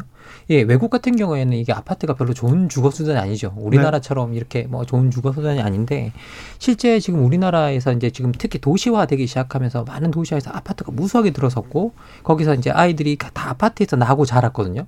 그래서 실제 이 아파트를 그렇게 부담스러워하지도 않고 이게 나빠하지도 음. 않고 이 아파트 안에서 이 세계에서 사는 거에 되게 당연시하는데 생각해 보면 이제 집값이 너무 폭등하면서부터 이, 이, 자 기가 살고 있고 자기가 자란 세계에서 쫓겨날 위치에 처해진 거죠. 그렇죠. 예, 예. 그러니까 그 불안이나 그 불만들을 어떻게 우리가 되게 뭐라고 해야 될까 수렴하기 상당히 어려운 상황에 와 있는 것 같아요. 성장하면서 가졌던 거를 다, 나는 개인적으로 못 가진다라는 음. 건 굉장히 음. 큰 불만이 될 수밖에 네. 없는 거죠. 근데 현실은 아까도 이제 그런 얘기했지만 보통 집을 가지신 분들은 행복한 고민일 수 있는데 어 이런 얘기를 들었어요. 내가 1년 동안 일한 것보다 앉아서 놀고 있던 내 집이 돈을 더 많이 벌었다. 그 다 거의 다 대부분 그렇습니다. 그러니까 네. 그러니까 그런 그러니까 일을 하는 사람들도 그렇고 음. 근데 그 집이 없는 사람들은 음. 더더군다나 뭐 비교할 수 없, 을 만큼 자기감이 들거 아니에요. 내가 네, 1년 동안 일을 음. 했는데 집값 올라간 것만큼 그러니까 전세값을 오른 것만큼을 못 번다. 그럼 완전히 말도 안 되는 상황인 거죠. 제가 저기 성동구에 사시는 분을 만났는데요. 집값이 엄청 많이 올랐어요. 네. 근데 그분은 강남 사람하고 비교합니다. 그렇죠. 강남은 더 많이 올랐는데 아우 불만. 근데 강남 사람을 만났어요. 잠원동입니다. 예. 서초구 잠원동인데 강남에서 가장 많이 올랐는데 그분은요 압구정동 강남구 압구정동하고 예. 비교해가지고 압구정동보다 덜 올랐다고 불만을 표하더라고요. 근데 압구정동 분을 만났는데 너무 많이 올라서 세금 때문에 불만을 얘기하더라고요.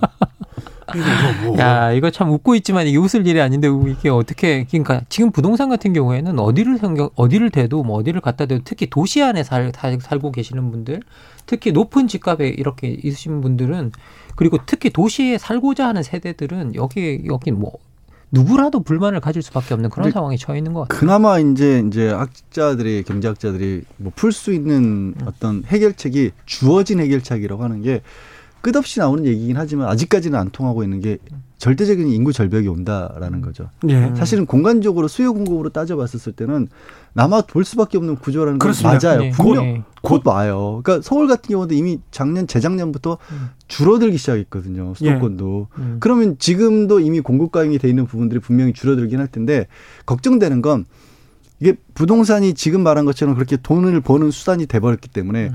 어딘가 누군가는 계속해서 그 분위기를 기조를 끌고 나가려는 사람들이 있을 거란 말이에요. 분명히 있죠. 그게 네. 문제예요. 그게. 네. 그리고 이거는 우리나라만 있었던 현상은 아닌 것 같고요. 실제 이게 그 2017년에 영국 경제학자들이 함께 이제 땅과 땅과 집값의 경제학이라는 이걸 책을 냈었거든요. 네. 근데 여기 보면 미국, 영국에서도 주민들이 엄청난 빚을 하는 채 투기 자산 중에서도 특히 고정 자산, 부동산에 엄청나게 투자를 많이 했대요.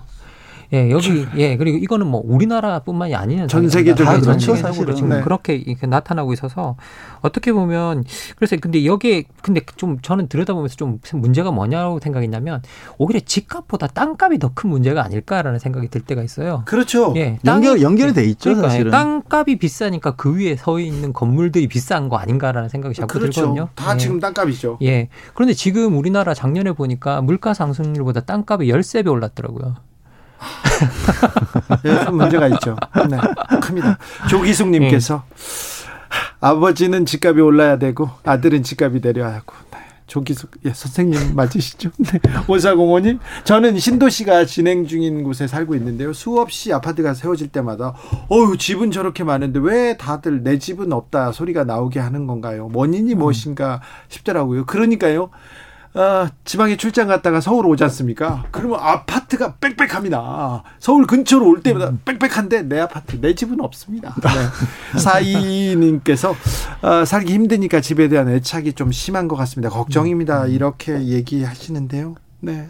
아 근데 여러 가지 제가 이제 아까 조금 전에 말씀드린 것처럼 수요 공급 면에서도 충분히 여유가 생길 수 있고 그리고 제가 코로나 19를 겪으면서 많은 분들이 야 비대면으로 할 수 있는 일이 이렇게 많을지 몰랐다는 얘기도 하거든요. 그 얘기는 뭐냐면 주거 환경에 대한 제약이 굉장히 많이 풀리고 있다라는 거거든요. 그렇죠. 음. 사실은 네. 그래요. 그러니까 이제 출근 안 하고 비대면 어, 그렇죠. 온라인 예. 계속 갈 거예요. 이 그리고. 이제 우리 IT 업계 업계 중에서도 선도적으로 제주 같은 데 간 업체들도 있었잖아요. 예. 아직도 대한민국에서 주요 기업으로 유지하고 있습니다. 충분히. 그러니까 제주 가 가지고 땅값 올랐다고 좋아하고 있어요. 그렇죠. 아이러니아, 아이러니하게도 그래서 저 그 말할 때 깜짝 놀랐어요. 제 땅값이 얼마나 올랐는데 아니, 그러니까 그때는 그러려고 한 건 아니었잖아요. 그렇죠. 그리고 예. 그래서 사실 여러 가지 요인상 이제는 더 이상 그 집착하지 않아도 될 만한 요인들은 있는데 그걸 뛰어넘는 요인이 결국에는 돈을 돈 맛을 본 극히 일부라고 할 수 있는 사람 이거를 시장을 뒤흔들고 교란시키는 그런 사람들이 있다라는 거죠. 그렇죠. 저는. 투기 세력들이. 그 그리고 그거 잡아야 돼요, 사실. 청년들이 내가 열심히 일하면 더 나은 미래, 어, 편안하게 가족들을 음. 부양할 수 있고 편안하게 살 수 있는 그런 꿈, 이런 꿈을 꿔야죠. 예, 기본적으로 우리가 사실 GDP 들어다 보면 그 항목이 두 개밖에 없잖아요. 이게 어, 노동소득하고 자본소득 두 개밖에 없는데, 근데 노동소득으로 살아갈 수가 없고 자본소득이 높은 사람들 소수들만 이제 살아갈 수 있는 그런 세상이 돼버렸기 때문에 대거 가고 있기 때문에 사실 이게 일하는 사람들이 자기가 일해서 뭔가를 할 수 있는 뭔가 성취할 수 있는 걸 만들어줘야 되는데 그런 것 중에 사실은 과거에서 가, 가장 그게 기본적이고 어떻게 보면 모든 사람의 호소력이 있던 게 내 집 마련이었는데 그것 자체가 이제 서울에서 불가능해지는 상황이 오니까 상당히 좌절감이 올 수밖에 없다는 생각이 듭니다. 근데 이제 망건 쌤이 얘기한 것 중에서 이런 부분도 있어요. 사업을 하시는 분들도 뭐 큰 사업이 아니라 코로나 때 지금도 진행 중이지만 많은 소상공인 분들이 어려우면서 무너지고 극단적인 선택하신 분들까지 나왔잖아요. 그렇죠. 네. 많았죠. 근데 임대인이 무너졌다는 얘기 들어본 적이 있어요. 그리고 음. 큰 기업들, 그렇죠. 네. 큰안 회사들 다잘 됐습니다. 큰 회사들은 이미 가지고 있으니까. 네. 그러니까 저도 이제 소- 조그맣게 사업하시는 분들이 그런 얘기예요. 직원들 월급 주고 음. 어, 자기 뭐 같이 직원들 못지않게 일하고 음. 사장이라고 하지만 더 큰 돈 못 가져가는데 그보다 더 큰 돈은 사실은 음. 임대인들한테 음. 가게세로 내고 있다고. 그러니까 여기서 부동산이라고 하는 게 얼마나 사실 우리 사회 경제에 있어서 좀 악역이라는 생각밖에 는 사실 안 들어요, 저는. 사실 이게 부동산 쪽에 들어가는 돈이 상당히 심각하다는 생각이 많이 드는 건 뭐냐면요. 이게 헨리 조지라고 하는 아주 유명한 이제 네. 토지 개혁가이잖아요. 그분이 경제의 3요소를 맨날 들여다보면 어 토지, 자본, 노동이라 그러는데 경제학 교과서 읽어가다 보면 갑자기 토지가 공중으로 증발한다 그러거든요. 네. 하나도 안 보인다고. 그런데 국가의 부가 늘어나고 있는데 노동자의 임금은 많이 안 오르고 이자율이 상승하지 않는다라는 건 돈이 어디로 딴 데로 갔기 때문인데 새 항목에서 비어 있는 게 토지백밖에 없다는 거예요. 네, 그럼 그 그렇죠. 지대로 다 넘어가고 있다는 네. 거예요.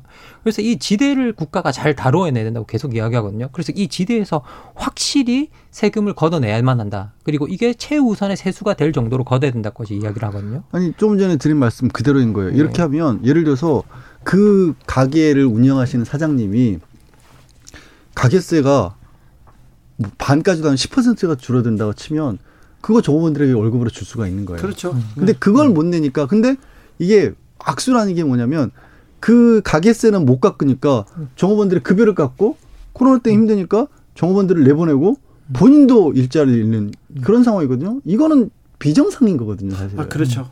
그래서 부동산이 이게 사유재산인가 공공재인가 이런 데에 대한 생각도 좀 다시 해야 될 때가 온 것 같습니다.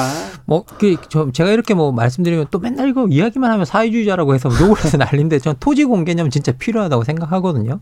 그 토지 공개념 같은 경우에는 이게 뭐 민주주의 국가 이게 어딨냐라고 하지만 실제로 뭐 이탈리아, 스페인, 뭐 대만 같은 경우는 보면 아예 대만은 헌법에다가 거기 그 불당에서 불로소득 얻는 거 국가가 다 세금 부여해서 걷어낼 수 있다고 헌법 조항에 박아놨거든요. 예. 그래서 근본적으로 우리가 여기에 대한 좀 치유책이 우리가 좀 있어야 되는 것 같아요. 그리고 소위 이 토지 토지 공개념이라는 게 국유화한다는 뜻이 아니거든요. 아니죠, 절대로. 모든 것은 절, 철저하게 사유화돼 그냥 거기에 세금 부어서 세금을 가져간다는 뜻이거든요. 거기서 얻는 불로소득에. 예. 근데 참 희한한 게, 뭐 종부세 논란 같은 경우도 예. 그래요. 사실 그것 때문에 부담을 지는 사람보다는 안 그런 분들이 압도적으로 많은데도 불구하고 그걸 어쩌면 이제 국가에 대한 신뢰가 좀 없는 것 같죠. 과거에 세금 걷어다 자꾸 딴 데 쓰고 이런 것들을 해서 그런지 모르겠으나 음. 그게 이 공개념에 조금이라도 접근할 수 있는 방법이거든요. 네. 사실 이 일정 부분에 있어서는 그분들이 노력해서 얻은 부가 아니잖아요. 네. 그렇죠. 예. 그분들이 노력한 게 아니라 도시가 개발되고 그 지역이 발전하면서 얻은 부니까 일부를 환원시키겠다는데 언론조차도 굉장히 부정적으로 쓸 때가 좀 많아요, 사실. 예, 그러니까요. 아, 2030 우리 청년들 아, 걱정이 많습니다. 고민도 많은데 일자리 걱정, 취업 걱정 있는데 이제 집 걱정, 부동산 고민까지 해야 되는데 아, 이렇게 힘들어하는 청년들한테 좀 한마디 해주세요, 박사님. 어려운 거니까 박사님한테 물어봅니다. 야, 이, 이 여기에 대해서는 그냥 잘못했습니다라고. 말할 수밖에 없는 죄송합니다, 미안합니다라고 사과부터 하고 출발해야 되는 이야기인 것 같은데요. 진심으로 진짜 사과드리고 미안하다는 말씀드리고 기성세대로서? 예, 예, 그렇습니다. 기성세대로서 이거 부끄러운 일입니다. 그래서 뭔가 우리가 뭐 제가 무슨 이걸 할 수 있다는 건 말이 안 되고요. 정말 우리 기성세대들이 뭔가 큰 개혁이 필요한데 제가 하나 말씀드리고 싶은 사례는 이거예요. 1993년에 세계은행에서 우리나라를 칭찬했던 게 뭐였냐면 경제 발전을 이루었는데 가장 평등한 경제 발전을 이룬 국가 중에 하나다. 그랬어요? 예, 예. 그. 있었어요? 예, 1993년에. 근데 우리나라 지표가 불평등 지표가 사실은 그 이후에 나빠졌거든요. 그렇죠. IMF에 양극화 나빠졌거든요. 계속 예. 근데 그때 93년까지만 해도 그 칭찬을 했는데 그 성공 요인으로 많은 학자들이 공통적으로 지적한 게 뭐였냐면 1950년에 있었던 토지 개혁이었어요. 그렇죠. 아. 예. 1950년에 있었던 토지 개혁 자체가 5%대에 있던 소작농들을 거의 70%의 자영농으로 만들었고요. 네. 그리고 거기서 열심히 일해서 자기 스스로 돈 벌어서 거기서 이제 아이, 아이들에게 도, 그 교육을 시키고 네. 거기서 교육받았던 치- 그 사람들이 1960년대, 70년대 우리 경제 성장의 주역들이 되어 가거든요. 부모보다 더 예. 나은 그렇죠. 세상을 계속 예. 만들었죠. 계속 만들었죠. 네, 교육과 예. 환경을 그래서 그런 그 토지 개혁 자체가 그리고 아주 평등한 발전이 만들어지는데 상당히 많은 기여를 했다고 다 공통적으로 지적을 하고 있거든요. 저는 뭔가 그런 수준의 대책이 필요하지 않을까 이제 한번 리셋 혁명적인. 저는 그런 생각이 듭니다. 네. 철학의 맛 부동산에 대해서 집에 대해서 우리가 고민해 봤습니다. 오늘의 결정적 한마디로 정리하겠습니다. 자, 양 변호사님. 네? 무릎 꿇겠습니다. 저도 기성세대라. 다 잘못한 걸로. 예. 네. 결정적 한마디 박사님. 잘못했습니다. 아, 제가 잘못했어요. 네. 오늘 말씀 감사했습니다. 철학의 맛 김만권 박사 양지열 변호사 함께했습니다. 네. 청년들한테 미안하게 생각합니다. 저도 감사합니다. 오늘 말씀. 네, 고맙습니다. 감사합니다. 김윤아의 고잉홈 들으면서 주진우 라이브 여기서 마치겠습니다. 오늘 돌발 퀴즈의 정답은 동한 겁니다. 고잉홈 했는데 우리 집 아니야 그래가지고 슬퍼요 이렇게 또 청년들이 뭐라고 할까 이것도 미안하네요. 네. 아무튼 오늘 수능 날이었는데요. 수능 치른 학생들 그리고 부모님들 선생님들 그리고 주변에서 지켜본 사람들 모두 모두 고생했다고 너무 훌륭했다고 말해주고 싶습니다. 저는 내일 오후 5시 5분에 돌아옵니다. 지금까지 주진우였습니다.